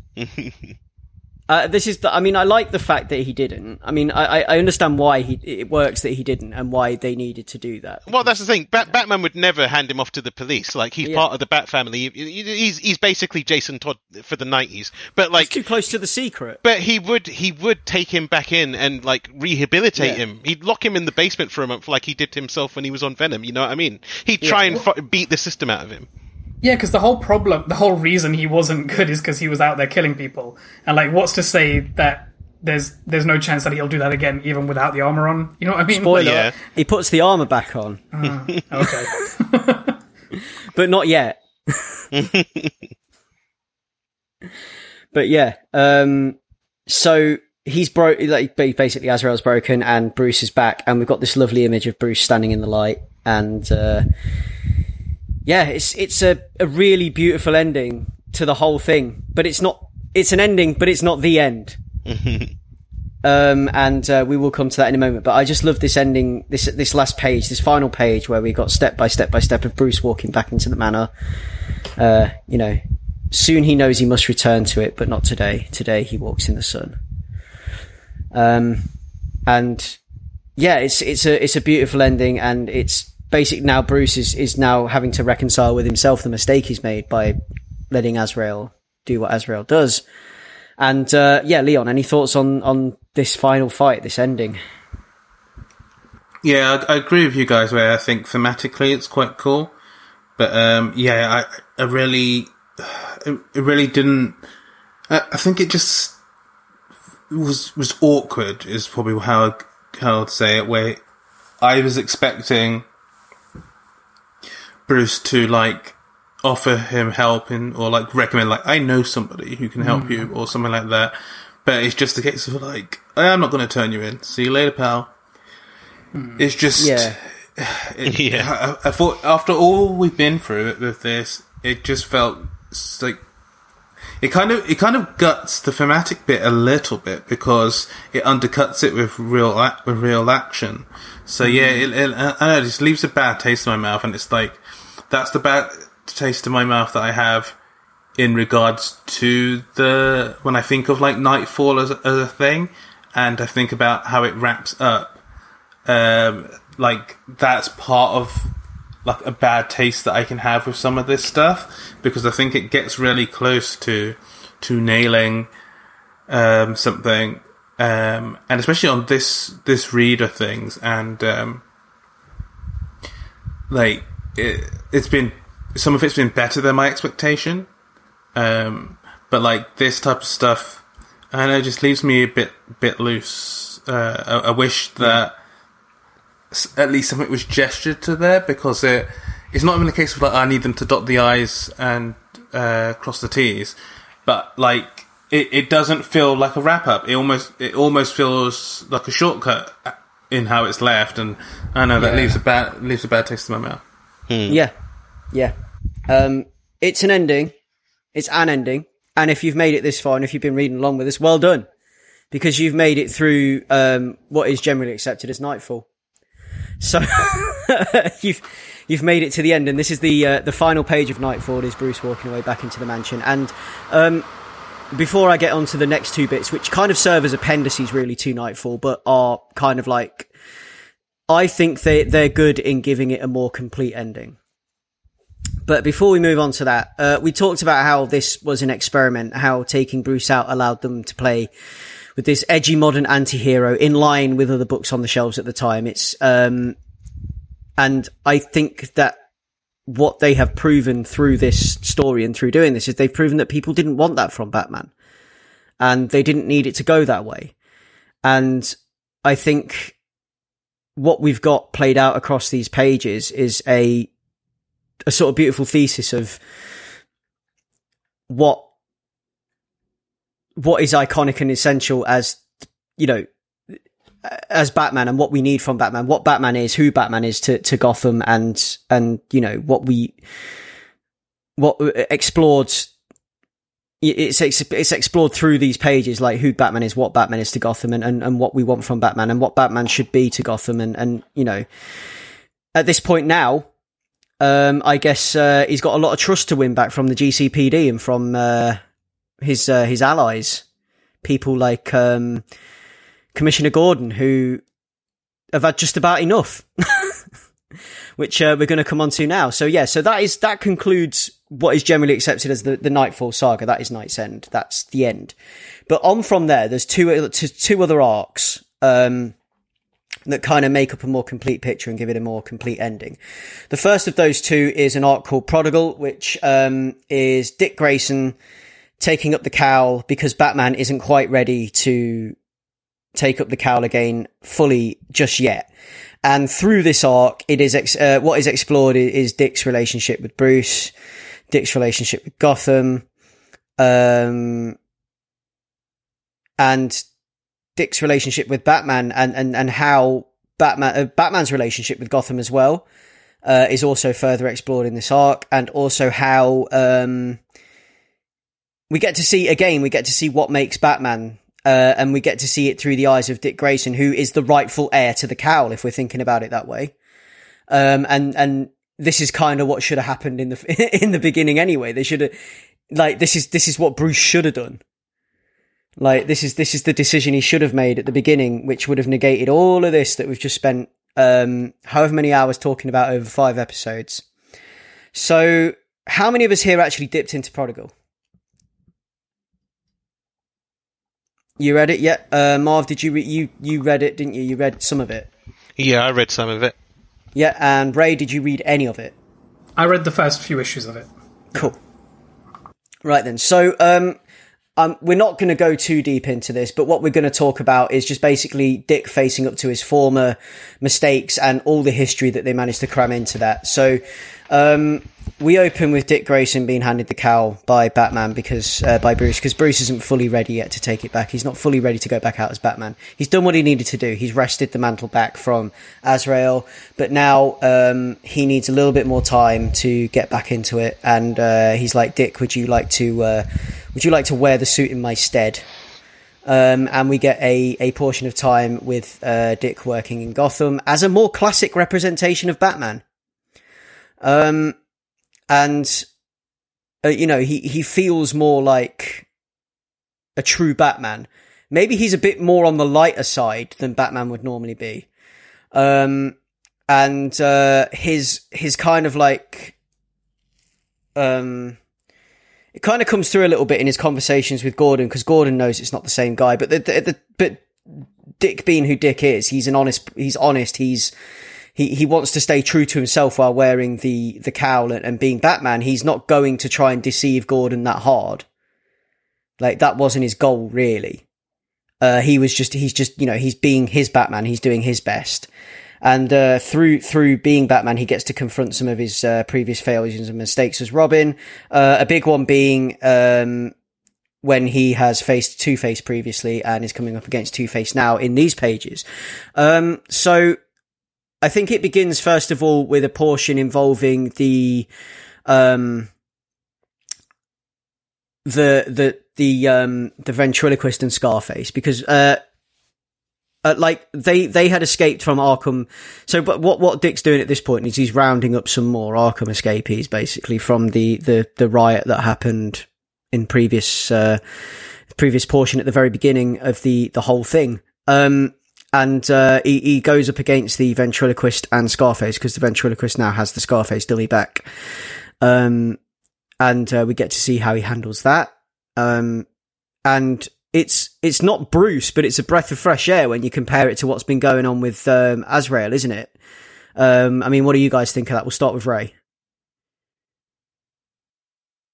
Uh, again, maybe I read something different. I, I thought the opening of Prodigal that I read was them flashing back to uh, Two Face. Yeah, that's that's where I started. Yeah. Prodigal. The the the the um, Oh, ventriloc the yeah. ventriloquist stuff happens. There's the flashbacks with um uh, all all of the Robins va- uh, versus Two Face at different periods in time, and then Yes, there's yes, then then yes. there's the ki- then there's the Killer Croc stuff, and then there's the ventriloquist. Yeah, you're right. You're right. Yeah, because he has to take on, he has to have a fight with Croc first, doesn't he? And uh, yeah, because it starts with Two Face getting getting let out of jail um, on a clerical error. Harvey But yeah, if we're going back to that one, um, Yeah. I really liked this issue. Uh, I like the framing of it. I like that it's you know, as as Marv just said, um, multiple generations of Robin dealing with Two Face, and like it being um, like a slow sort of dialogue between Tim and and Dick, like uh, questioning you know what it what it meant to be Robin and what it meant to walk away from it, and um, I really liked uh, you know the brief refresher on on Jason Todd as well because I never read those arcs about what happened to him.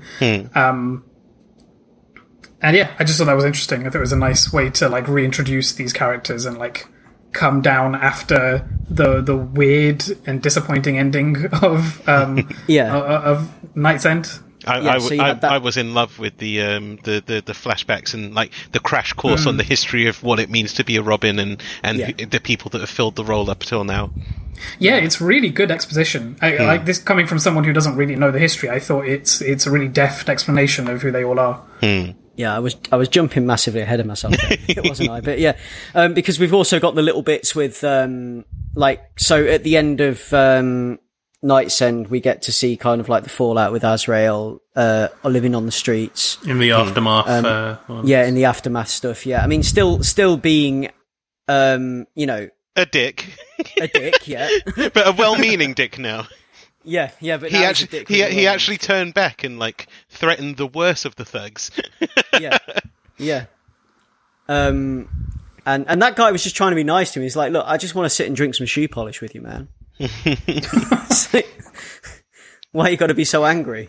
It does yeah. double down on the whole thing of like, why is there no aftercare from Bruce? Like he he spent Yeah. a few issues in the past talking about being responsible for what happened to Gotham, And then he takes Um, no in- responsibility for it to, for it whatsoever. Exactly, and like it would be bad enough if like uh, you ended it with just him walking into the sun while he just like leaves Jean Paul with the shattered like pieces of his psyche. But then to have the aftermath issue and like have like uh, what three quarters of the panels that Jean Paul's actually physically in, him huddled in a piss-soaked alley, just literally just not knowing what to do with himself because there is no one to help him.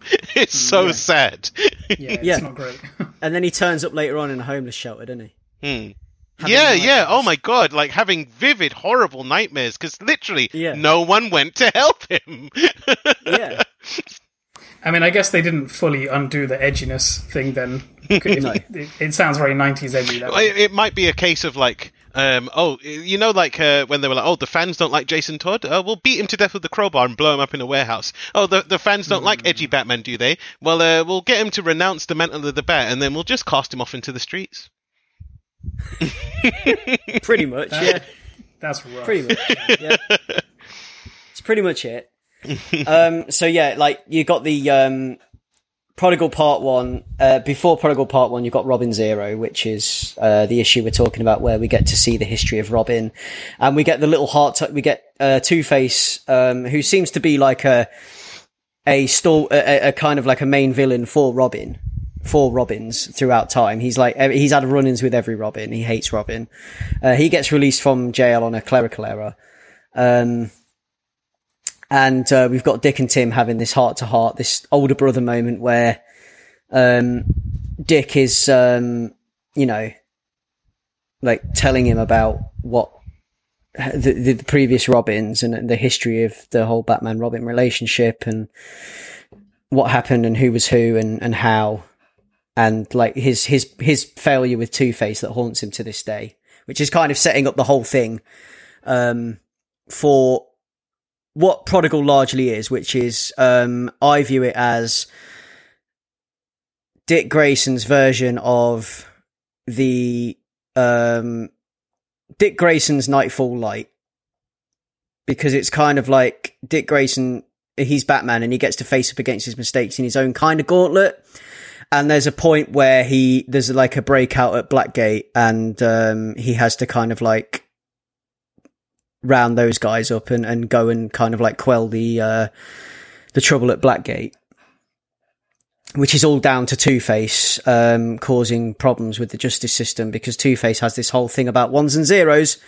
And uh, the fact that the justice system is computerized, and uh, because it's all binary and binary code, that that sets him into his little Two Face fever and uh, he um, he goes off on a spree of trying to destroy the criminal justice system and uh, you know just basically tip everything upside down and cause absolute chaos and flip the coin as it were and put the bad guys release release loads of people getting released that shouldn't be released and things like that and he's just out to cause trouble basically and eventually he wants to kill the Batman and Robin uh, as as Two Faces want to do um I mean, I like Two Face. He's one of my favorite Batman villains.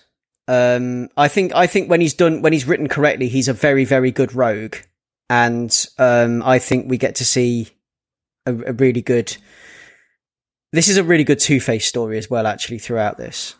Yeah, I'm a Two Face fan. Yeah. And uh, how do we feel about that moment when uh, at the end of Robin Zero when uh, Dick first puts on the cowl, like the true heir to Batman? You got any feelings on that, Marv?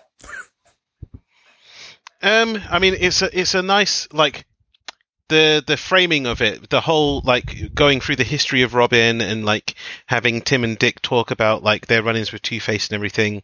It leads nicely into um, uh, uh, Dick putting on the cape and cowl and like filling in for Bruce and everything. Um, I do like that moment. I do like that moment. Uh, the one thing that I don't like about Prodigal is um, they never really explain like why Bruce is doing this. Like, like if he was like, if he was like, I need a break. Like, I, I've only just gotten back into this. I need a, a, a mental health break. Like, did it fine. If it's like, I need to like look into some things, that's fine. But like, even like spoilers, when he comes back at the end of the whole thing, it's just like, uh, where were you? It's like that doesn't matter now. I'm here. Give me back the cape and cowl.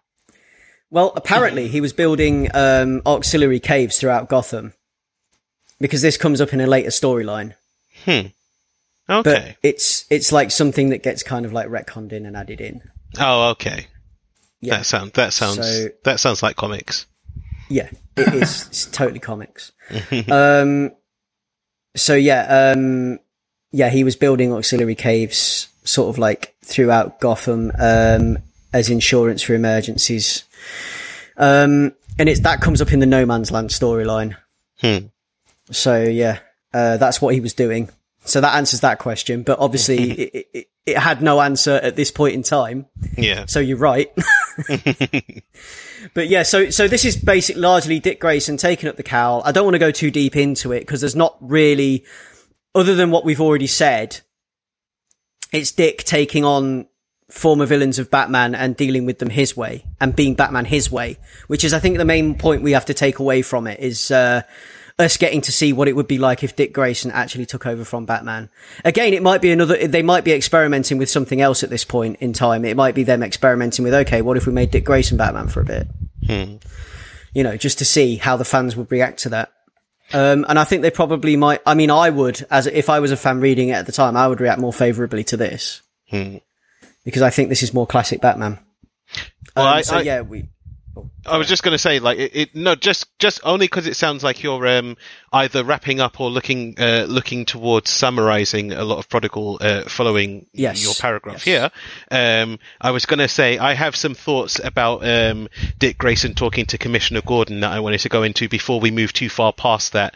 Uh, but Yeah. before that, um, I, I wanted to give Leon a chance to weigh in on the um, on the Jean Paul in the streets. yeah, yeah. Uh, I don't really have anything extra that you guys haven't covered. Um, I do think, like you guys said, it is puts into extra stark contrast, like what a sort of bad move it is to just abandon him. Um, and it's it's weird that uh, the comics are giving us this insight, so obviously they're aware of it. But then why not just have Batman take him in? Like, I don't understand what the purpose is. yeah. Uh, if they are cognizant of like it being there, is it just that they wanted to have? Is it like, oh, we've got this character, let's do something with them, or was it part of like a wider thing that they were trying to do something interesting with? But for me, it it it, it and I, it just it, it works to make the Bat family look not not as good as they're meant to be being portrayed at this time. And uh, in reference to the like Nightwing put on the cowl, again, that's the thing. Like like Marv said, uh, kind of like it just feels like a detour, like an excursion. One of the things that I like about Dick Grayson and the Nightwing thing is that he went his own way. So um, it feels like a contrivance to be for Batman to come back, uh, fix his mistake with uh, Jean Paul, but then be like, I'm not ready yet. So like, uh, well, it would be cool to have put you uh, to basically create another DC Comics wiki page so that we can have. Uh, remember the time when uh, Dick Grayson was the Batman for a while? And it's just like, uh, like I, I think it is cool, like him fighting um, like previous rogues Yeah. and stuff. But it, it is novelty. It's it's Yeah. It's that kind of feeling that you get sometimes with like adaptations where um, yeah. they reference the cool thing and like you, you can be in two minds about it because like if you see the like the line or thing in the trailer you're like oh that's cool that he did that.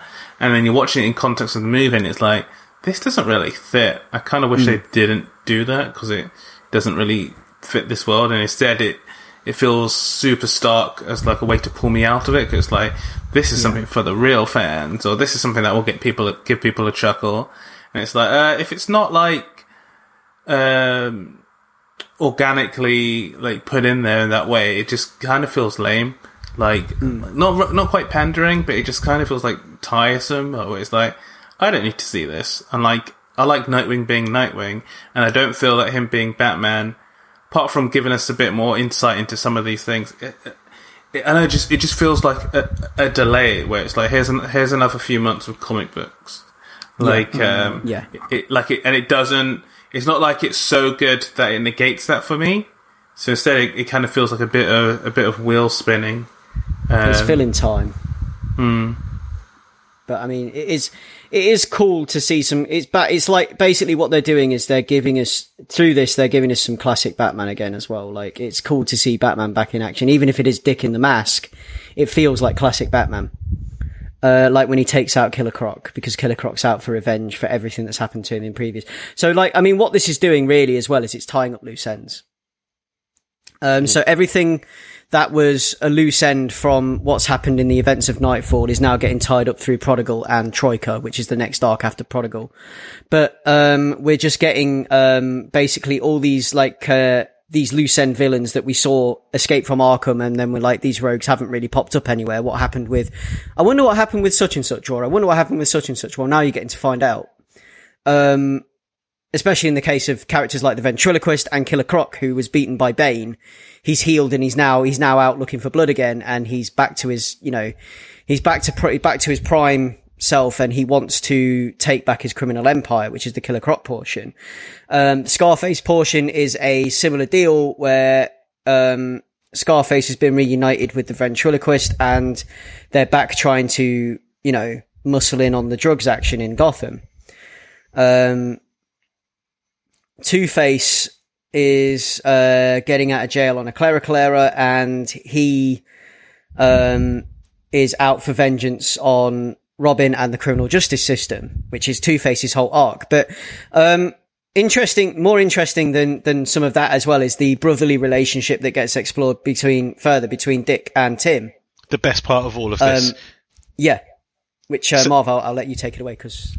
Well, I was going bit. well, like it's second only to. Um, I love how savvy um, uh, Gordon is throughout all of this. Like, like when when uh, when when Dick as Batman goes up to see him and everything, and it's like, oh, like uh, you look like you want to ask something else, and it's like, uh, I've just got one other question. Which one am I talking to tonight? And then like they they get shocked and turn around, and then Gordon's done the whole disappearing mid sentence thing. I love that.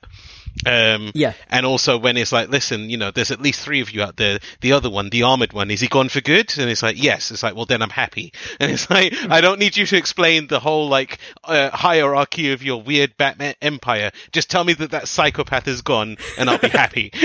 yeah, I love that. I love that bit. I love, I love, I love Gordon's reaction to all of this. Like, he is like next level too old for this shit. yeah. Like, Yeah, and it's Marvin, destroying his marriage as well. Marv, I felt like you were describing me, not Gordon. There. like I don't, I don't care about all the backstory. Just tell me the the guy in the mech is gone. yeah. I love how Gordon's wife flips at this point as well and goes from being like Batman skeptical to believing in Batman when Gordon doesn't. yeah.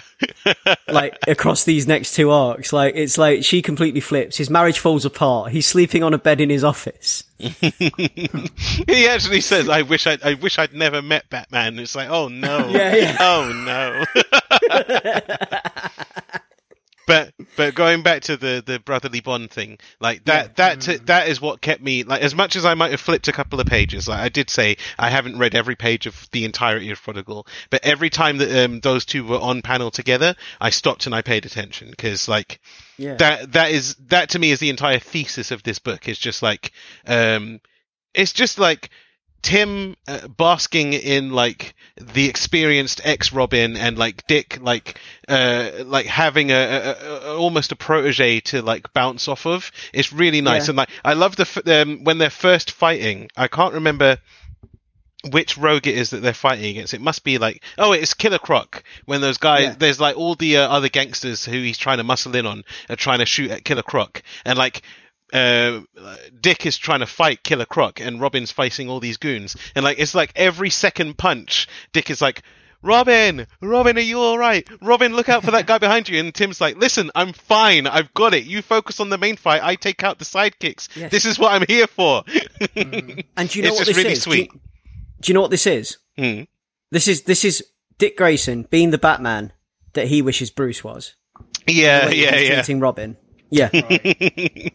I do like. There's a couple of lines, um, and I've only read the first four issues of this book, so I can only speak to those, and I've already got a couple of points on them. But um, there's a line that Tim says where he's like, uh, "Dick has concern for the bad guy." That's a huge change from sidekicking for Jean Paul Valley. Yeah, that's a that big speaks line. Volumes, right? Yeah, Um, And then there's another one, um, slightly slightly at a tangent, but it's like they're in uh, Wayne Manor after Bruce is gone. It's like um,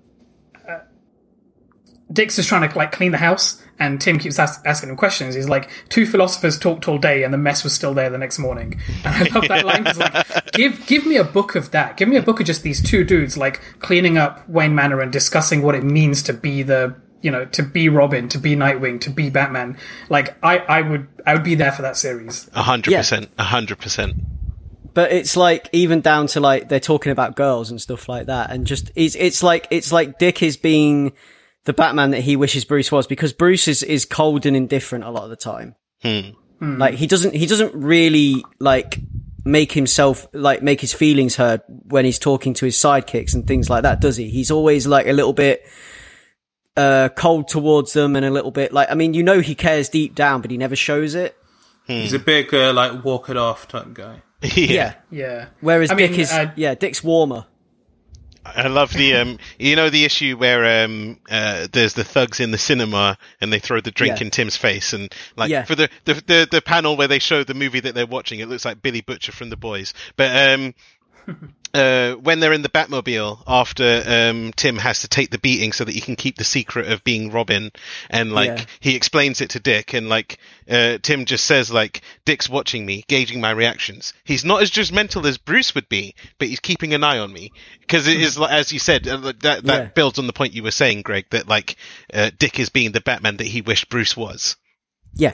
And Yeah. and, the like great Dick, Dick even mentions at one point, at some point in maybe the previous book, where he's like, he needs to do what he's always done. Like he needs to deal with this alone. yeah. Yeah. The, the the best thing as well here as well is like the uh, I, I was getting FOMO reading those cinema pages. Like, cinema? I've not been to a cinema for ages. Uh, But yeah, we, we're a matter of months away now. A matter of months away. I know, I know, and it's back to its campy madness as well with the ventriloquist stuff in the ventri- in the shut down ventriloquist club with the big dummy on the door, you know, all that kind of stuff. Like it's back to its uh, its its its roots with the uh, the types of villains that are showing up, like the rat the uh, rat catcher and stuff, and yeah, it's just um, it's just it's just a romp basically. Uh, with Dick, and then and then we've got this uh, this whole underlying Two Face thing going on that comes to a conclusion where uh, Dick has to confront a previous failure um, and take on def- take on and defeat Two Face. Basically, um, they make the subway rocket safer as well. I was very happy about that. Yep, they they make it so it automatically avoids uh, tracks that have got trains on them or whatever. And and how and like this this whole line with Tim is like very very uh, Spider-Man-y with him dealing with his life as a teenager and trying to juggle Ariana and who's got the patience of a saint by the way yeah. and uh, and his life as Robin. And also we start to get shocks of the next bit coming in because obviously Ariana lives in uh, Little Odessa, which is the Russian quarter of Gotham, and that's where the Troika stuff starts to come in because we get the uh, the Russian mob moving in and starting to be heavy around some of the businesses and and you know like extortion rackets that kind of stuff. Um, there's some great shots in the Two Face stuff as well. There's one page in particular I like where he's wearing the half black, half white suit. Because it's, Hmm, yeah, like yeah. T- it's like TAS Two Face, Hmm. and I adore it. Um, when he goes in and shoots all those lawyers because he's out for blood, destroying the criminal justice system. And again, throughout this whole thing, there's some beautiful art, really beautiful art. I don't know why Batman has pointy shoulders in some of this. Yeah, it's it's almost it's it's weird. It's almost like um he redesigned the suit halfway through, but obviously it's just an artistic representation. Yeah, it's like pointy shoulder Batman. um, and yeah, so I mean, like Leon, have you got any thoughts on the whole Two Face thing with the criminal justice system and like this whole classic Two Face story, which I absolutely adore because that's what it is. It's a classic Two Face story, and then like you know just all of that stuff. Really, you got any thoughts on that? Yeah, I think the setup for it is pretty cool, and I like uh, like all the locations and uh, the people being hanged and stuff like that. It's all quite um, like elaborate, and it, it, it fits into. Uh, there's a level of I know theatricality with some of the Two Faces things, like strapping down Robin but not taking off his mask and stuff like that. Like, um, there's a lot of um, a bit more sort of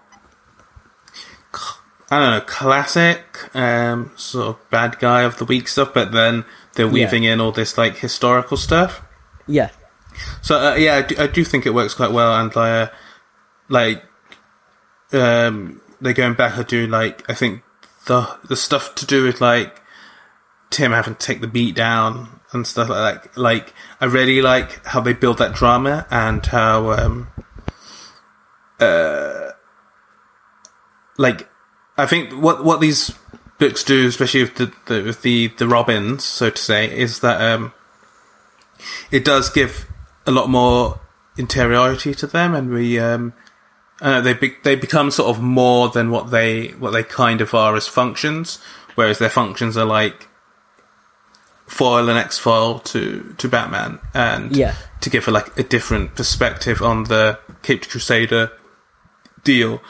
And here they're really getting to um, like investigate that and get uh, challenge some demons in the process. And um, yeah, it it it is interesting because it's, it's almost like it's um, like this could be like the excursion series, uh, like um, six issue run or something like that, where like two heroes are in I don't know Sydney for some reason and they have to work together, but because it's a case of like uh, Dick taking up the cowl, they can have all this stuff be back at Gotham.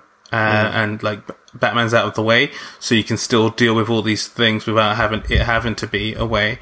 Uh, but it does kind of feel like a holiday in a way, uh, especially with, with what's come previously. And but it just uh, like narratively and dramatically, it's a good way to like push everyone together and, and Yeah. talk about some unspoken things, which I, which I quite like. Yeah, I do. I do enjoy that, and I think you nailed it for me when you said it's villain of the week with history. It's villain of the week with weight, basically, because it's got all the extra stuff going on as well. So, um, bringing this to an end, Prodigal concludes with um, Robin thirteen, which is where Bruce returns and uh, he just comes back again out of nowhere, um, and decides he wants the cowl back from uh, Dick because he's ready. And there's some really, um, I mean we're into villain of the week because there's a villain that sort of comes out of nowhere that doesn't really have a clear origin that we don't get to see a lot of for a steel jacket basically. Who is this kind of like pterodactyl? He look like um uh thingy from uh, metroid Oh, um, thing, uh, Ridley, Ridley, yeah. yeah almost like ridley from metroid yeah it looks almost like ridley from metroid i i, I don't like the design because i can't work i can't i'm looking at it and i'm trying to work out where the face is on this thing and I'm looking at the cover for Conflict, and it just looks, it's like they've gone for the Xenomorph thing, but messed it up somehow.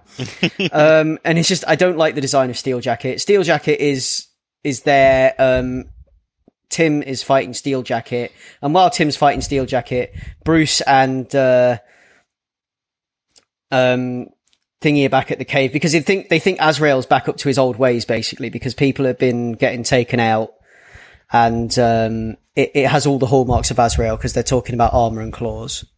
And um, Dick is pursuing the Azrael line of things, and he's like, you know what, maybe because like they're like, I'm right, no, I'm right, kind of thing. Like it's, uh, Tim's like, it's not Azrael. Dick's like, it's Azrael. This is where we get to see him again turn up in the homeless shelter.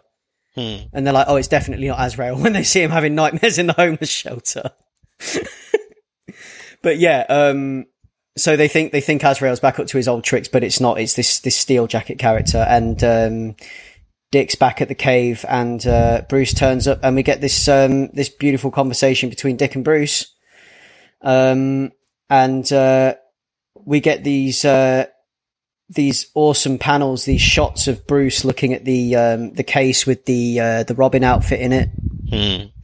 the uh, the the Jason Todd memorial because at this point in time, remember in comics history, Jason Todd is still dead. Um, and uh, we've also got all this uh, this lovely part here where they're standing either side with the bat in the background. Yeah. Yeah, and and like they basically managed to reconcile it. It's like you know. I didn't have the right to call you back. And Bruce is saying, but I, I couldn't ask you to do it. I didn't know how to. And that's that's it. They just reconcile the differences, and they're back again as you know father and surrogate father and son. And uh, we come to the end of the comic where Bruce is back in black. Um, but we don't get to see the full costume. We just get to see him standing there, and um, that moves us into Troika, I guess, which is the four-part arc dealing with the Russian mob. Um, I don't want to dwell too long on this. Um, it is literally Batman's uh, victory tour and return. The main things to take away from this is Batman is back and he's got a new attitude towards the way he's being Batman through this story. Um, he's back in black. He's wearing a suit that is a bit more armored, a bit more, um, a bit more protective and kind of looks a little bit like the Michael Keaton Batman suit.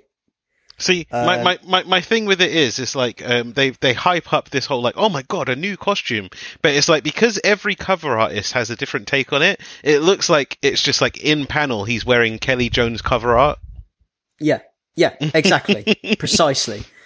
Um, and I don't like the way they draw him in the beginning. Any, I don't like the art in this first bit anyway. Like the way they have Batman all crouched up, like like some sort of beast. He, you know what he looks like, and this is like meta on meta now. He looks like um, uh, the Nanobat from the Tales of the Dark Multiverse Knightfall Yes, story. yes, yes. and he's got like this like hooked nose and this scowl. And then we've got these like um these Russian villains. We've got the Dark Rider who ate some plutonium one time and uh, tried to um poison Gotham. Um, basically, they formed a troika, which is like a, a, a it, they're saying in this, they say in this, it's a Russian, Russian for triad kind of thing. They formed an alliance to try and take over Gotham as the Russian mob, but each of them wants something different. None of them can fully agree on what they want. Um, they're as much against themselves as they are against Gotham and Batman. All of them has got different ideas. Um, the KG Beast is there and he seems to change size a lot because sometimes he looks leaner, sometimes he looks huge. This first time he appears, he looks absolutely massive. He looks like, he looks like an X-Men comic. Like an X-Men character, like huge bulging muscles and guns and stuff, like something out of a cable, like, like a cable type thing, like something that Rob Liefeld might have conjured. Um, but yeah, like the, the KG Beast is this Russian agent, um, who has appeared previously and has previous history with Batman. Uh, the reason he's got an arm missing is because he cut his arm off to escape from Batman at one point. Cut his own arm off. uh, and then replaced it with a gun. Because he's like that. Um, yeah, so we get Batman's victory tour, Batman being Batman, taking down the Russian mob and, uh, being a little bit more, uh, nicer towards Tim as well, actually, taking a page out of Dick's book, letting Tim look after his, uh, his girlfriend Ariana, making sure she's okay because her family are getting hassled by the mob. Uh, this is where Gordon, uh, Gordon's marriage is falling apart. And there's this great scene of him sitting in his office, like on the couch with the uh, the the blankets round him, with his head in his hands. Like, how did it come to this? how the hell did it come to this? because he no longer knows where he stands. Batman's ruined his life. Um, yeah, the, I think that the, the silliest thing about this is the fact that there is a nuclear device inside a baseball. I, I, I will say um, I was fully checked out for this entire storyline, like the, the nuclear the nuclear baseball and KG Beast coming in back in. I'm like, eh. like I I paid attention again when we got back to Vengeance of Bane too. Yeah, yeah. I mean, did you read this bit, Leon? Yeah, I did. Yeah, yeah. So you, you know about Babe Ruth then, and uh, Yes, uh, like similar to Marvel, I was kind of checked out with this bit. This is a this is an area that I've never even dabbled with before, and um, yeah, I'm, Yeah. I, I'm not a, the biggest KG Beast fan anyway, and uh, it just all uh, like elements of, of it are Yeah. the type of Batman story that I don't like reading. yeah, yes, Um, and it's weird because even for some of the weaker stuff we've read as part of this uh, in previous episodes leading up to this, I still think that generally they're trying to do something interesting, and there is like you might not like a full issue, but there are like great nuggets in there. And not to say that this is like terrible or anything, but and uh, it's just I don't care especially it, it feels so like so like one thing I have with this is like say the West Wing, where like the West Wing it ran for seven seasons. Um, it's created by Aaron Sorkin, but he left the show after season four. And anytime I rewatch The West Wing, um, I'm always like, I watch the first four seasons, of course, well, that Sorkin goodness, and then I get to season five because it, it, it carries on from a um, a uh, cliffhanger episode in season four. So I continue to season five, um, and I see like uh, I can immediately tell Sorkin's left, but all the characters are still quite fully formed at that point. And every time I like keep going, keep going, keep going, and then I never make it to season six. and every time I'm like, oh, it's only three seasons. I might as well finish the show out, and I, I pretty much know what happens, but like I just never make it Yeah. because it just doesn't feel right. It feels it feels after the important part, and that's Yeah, how this it felt. does. It does, and the baseball's under their nose the whole time. And Bruce doesn't know what he's doing in the mansion. He needs Alfred back, and it comes to an end. They save the day. They beat the Russians. Um, we get some villains turning up from the search. uh, one of the dudes that's part of the triad is one of the guys that worked with Asp on the helmet of psychic killing ability or whatever. Um, and we get his like helmeted, shirtless Russian soldier dudes. And then, uh, yeah, that, that comes to an end. And then we get on to the most, im- the, the, the bit that I wanted you to take away from this bit of the story, which is where we're going to finish tonight, which is where the end of this whole thing ends, isn't even the Troika story itself. Because, like, those four issues are inconsequential. You could have just read Nightwing, Alfred's Return, and then, um, Vengeance of Bane 2, which is the perfect mirror image and mirror ending to the very beginning of this whole thing with Vengeance of Bane. Um, and yeah, so basically Alfred's return is Dick Grayson going to London to try and find Alfred. And it's just like this, this little story of Alfred, um, Alfred's lost love and, you know, finding out that he had a son that then wasn't his son by the end of his comic. Uh, uh, and, um, deciding to come home because he's, cause he's had enough of London because he's basically got his feelings trodden all over in London. Um, oh, oh, Brexit. they tried to force Brexit by blowing up the Channel Tunnel. There's this whole plot to blow up the Channel Tunnel because they can't, like, I, I remember sending you guys these pages in WhatsApp because they can't stand the idea of Britain being ruled by bureaucrats over on the continent or whatever. and I thought it was chilling because it's like, it's kind of like what's happening now because they're like, oh yeah, we need to tank the co- we need to tank the pound because if we tank the pound, we can buy, you know, we can own the country and all this stuff. And it's like, is that not what's happening now? Does that mean that our politicians have just been reading Batman comics? It's it's a it's a it's a real shame that all of the um, fish mer- fish merchants on the coast didn't read the comics before they voted in it. exactly. Yeah. I know. We did this podcast too late, guys. I know, man. I know. I know. Well, anyway, at that point, Alfred decides to come home because he's like, Britain's shit. And I'm like, Alfred, I agree. Go back to Gotham. so he goes back Gotham to Gotham. City's great, yeah. yeah, and then uh, we get the last bit that I want to go into detail about, which is the final part of the Knightfall saga, the bookend, Batman: Vengeance of Bane two. Here we go. Here we go. Yes, this is the bit that deals with. Um, so after all of that, after everything that's happened, Batman's back in the in the mask, and uh, Bane is in prison. And this mirrors what happens in the first Vengeance of Bane comic because it, it's basically the same thing. It's Bane getting himself to the peak of human, um, what he dis, you know, the peak of his abilities and everything else, and then escaping prison and then coming face to face with Batman once more. Um, again, overcoming his demons and, you know, like uh, getting off the venom. This time doing it without venom. That's the difference. This time he does it without venom. And we get, we get throughout the pages of this comic, we get, you know, out of shape Bane, venom withdrawals Bane, uh, and we, we get, basically we get to see him go through absolute hell. Um, he comes up against, um, the KG Beast in prison and the KG Beast lays a massive beat down on him. And then Bane is in the hospital for a while. Um, he looks terrible when he's lying on that hospital bed with his tighty whities on. uh, and then, uh, he gets a teddy bear, hides a knife in a teddy bear, um, and he makes his escape from jail.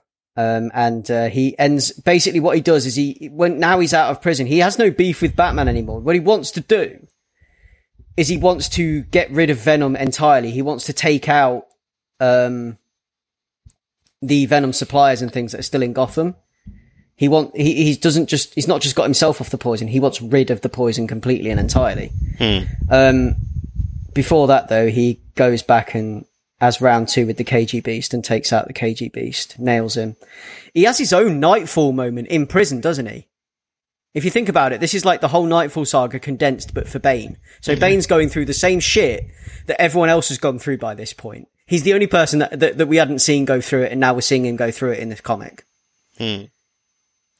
Um, and yeah, it's just, it's great how he gets, again, he gets people on his side. It's like a similar team. He's got someone smart, someone who's, you know, has animals, you know, his, is, has a way with animals. We've got the rat guy, rat catcher instead of, um, the, uh, Uh, bird. um, yeah, instead of bird, yeah. And then we've got, um, the KG beast instead of Trog.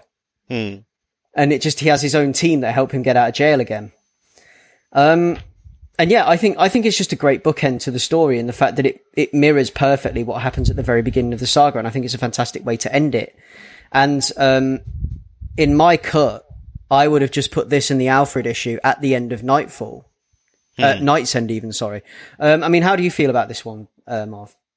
Um, I, I, I love it. Like, uh, um, I, I think I said to you, um, pre, pre, pre recording that like, this was the only, um, bit of post KnightsEnd that I like, uh, bought back in the day. Like, when this was all out, um, night, uh, we've said this before on the podcast, Knightfall and KnightsEnd, my dad bought the, uh, the, the, the, the trade paperbacks and I, I've read them like millions of times over. Um, but like I remember walking past a comic shop and seeing the cover of like Batman in front of Bane's profile, Vengeance of Bane 2, and I was like, I need to own this comic. So I like just threw money at the cashier and like just ran away and like read this issue. Great stuff. And then rereading it now, there's so much wonderful imagery in this as well. So like Yeah. there's um the page um it's one of the pages uh, during Bane's nightmare and it's like um when Batman catches him and it's like when it, it, Batman lifts him by his wrist and it's Bruce Wayne's Batman and then he drops him on the roof and it's like Jean Paul with the gauntlets and then he kicks him and it's Batman 500 Batman and then he slashes at him and it's like Azrael Batman and then it's like the spirit of the bat and then it's like vampire Batman at the very end and it's just like all these different phases of Batman that has gone through his mind and the whole Knightfall saga. I just love all the imagery of that. Um, and then obviously uh, that is all being told um, during the triumphant return of Doctor Simpson Flanders. Yes, yes, back again. And uh, To like Flanders. The the the only other real big takeaway I have, because obviously I, I read this comic back in the day, uh, I'm very familiar with it, but like I have uh, more context with the characters in it. So like uh, I didn't even realize when I read it the first time, like that that was like that that was the KG Beast, like the actual like uh, his history comic book uh, character. When I first read this, I just kind of read him as just like big Russian guy with one hand, but like coming off of Prodigal and like the whole like Russian Babe Ruth nuclear madness that was going on. I'm like, oh, so that's why KG Beast is in the same prison as Bane. And I'm like, oh, look, Ratcatcher, he was part of that previous storyline as well. It's like it makes sense, but it also Yeah. leads it leads into this whole thing of um Bane, like you said, running his own gauntlet, having his own sort of Knightfall moment, and like coming out of the other end, sort of more anti-hero than villain? Question mark. But also, Yeah. like um, with the same thing as like the prison that he grew up in, uh, going into solitary, going into his mind palace, and like conquering yet another like horrible prison, and like winning over all Yeah. the inmates to get his own crew. It's like he's he's gone through another cycle, but for better reasons this time. Yeah, he's the king of prison. That's Yeah. what Bane is. He's just, he knows what, it, like, he goes into a prison, it's home to him. It's where the man thrives. Yeah, exactly. Born on the inside, raised on the inside. You know, that's his whole thing, isn't it? His whole thing is he's the, he's the ultimate prisoner. He's a prisoner. That's his whole thing. Um, and it's the word innocent that triggers him, isn't it? Because he feels he, he was innocent. born guilty, basically. Yeah. So like Yeah. to, to have it to have a dream, uh, oh, oh, like to go through therapy with Simpson Flanders and say like this is all pointless, this is all pointless, and then finally have his child self say to him, "Listen, like you you you're innocent, you're fine, you don't have Yeah. to keep beating yourself up." And he's like, "Oh my god, maybe I'm not the villain." Even though Yeah. kind of he, he hasn't earned that like in term like if you're looking at this objectively he's still got some rehabilitation that he needs you know he's got to Yeah. pay society Yeah. back a little bit but uh, from a personal level that's a big moment for him I love it Yeah, yeah, it's great. It's great character development. Hmm. Um, and it's a great issue and it's a great way to end everything. And it's just, it's the art, it's the perfect architecture of a, a large scale comics event for it to come full circle like this. Perfect example of large scale event architecture for it to become full circle and for everything to be tidied up and ended properly and put back in its place, ready for somebody else to go and do it. Because that's what it comes down to at the end of the day. Um, yeah, Leon, your thoughts on this issue? Yeah, I'd echo a lot of what, uh, what Marv said. I think the strongest stuff in this this this book is that stuff, and all the nightmare stuff is handled really, really well. Um, I'm not sure how I feel on like the end of the book where like um Bats and Bane are fighting back to back and like quipping.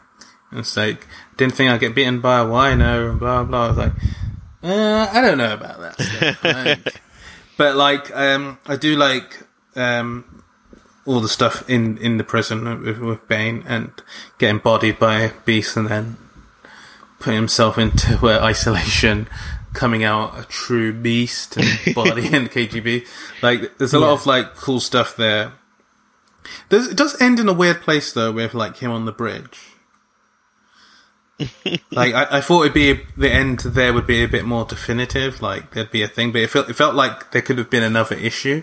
Um, but I guess it's just a setup for the new, uh, Yeah. what, what would be the new paradigm, the new, uh, the new, New status uh, quo going yeah. forward. Yeah. So like, uh, Father. yeah.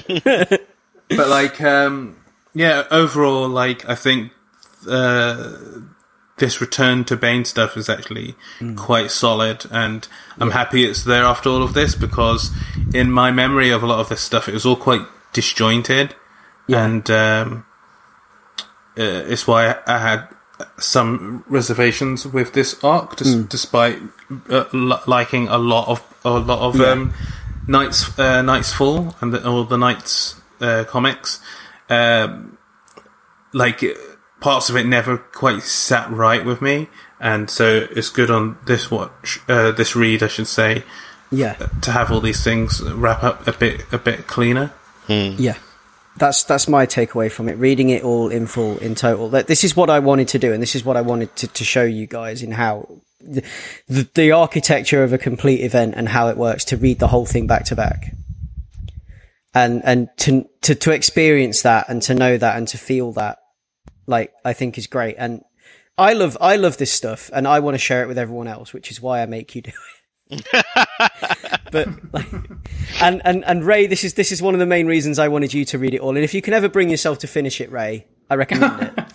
what, what I'm hearing is that it's probably safe for me to skip Prodigal and just go to Yeah, the just end go of straight to this issue. Wait, Yeah, read the what- Alfred. This stuff sounds really interesting. What what I Read would say Alfred is um like like open up um Prodigal and Comixology, like go to the like the um every page view, like skip up, and every time you see someone with black hair, go in and read that that page.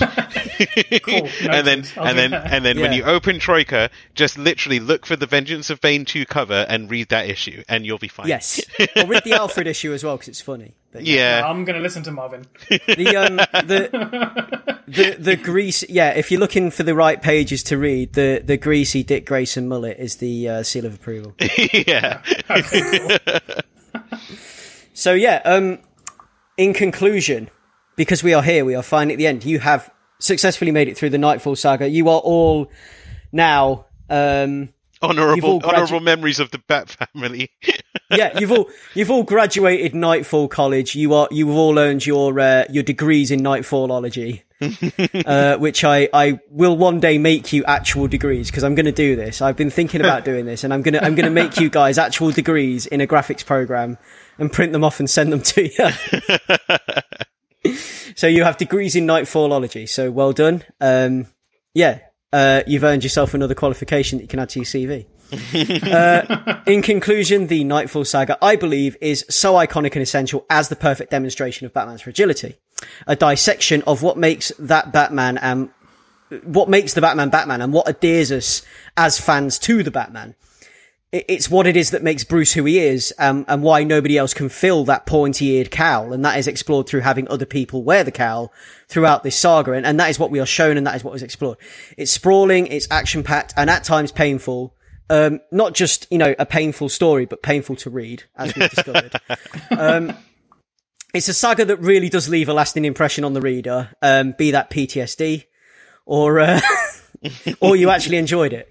But um, it's a deconstruction of the dynamics at play in Gotham herself and um, and and her appointed night champion Batman. Uh, through the cowl, we also get to examine other characters and relationships in Gotham. We get to examine Batman's relationship with the GCPD and his other allies like Catwoman. Uh, we get to see how Gotham and Batman are are one, the symbiotic relationship between the two. It's it's a fine balance. Um, and it gets thrown out when someone like Jean Paul takes up the cowl.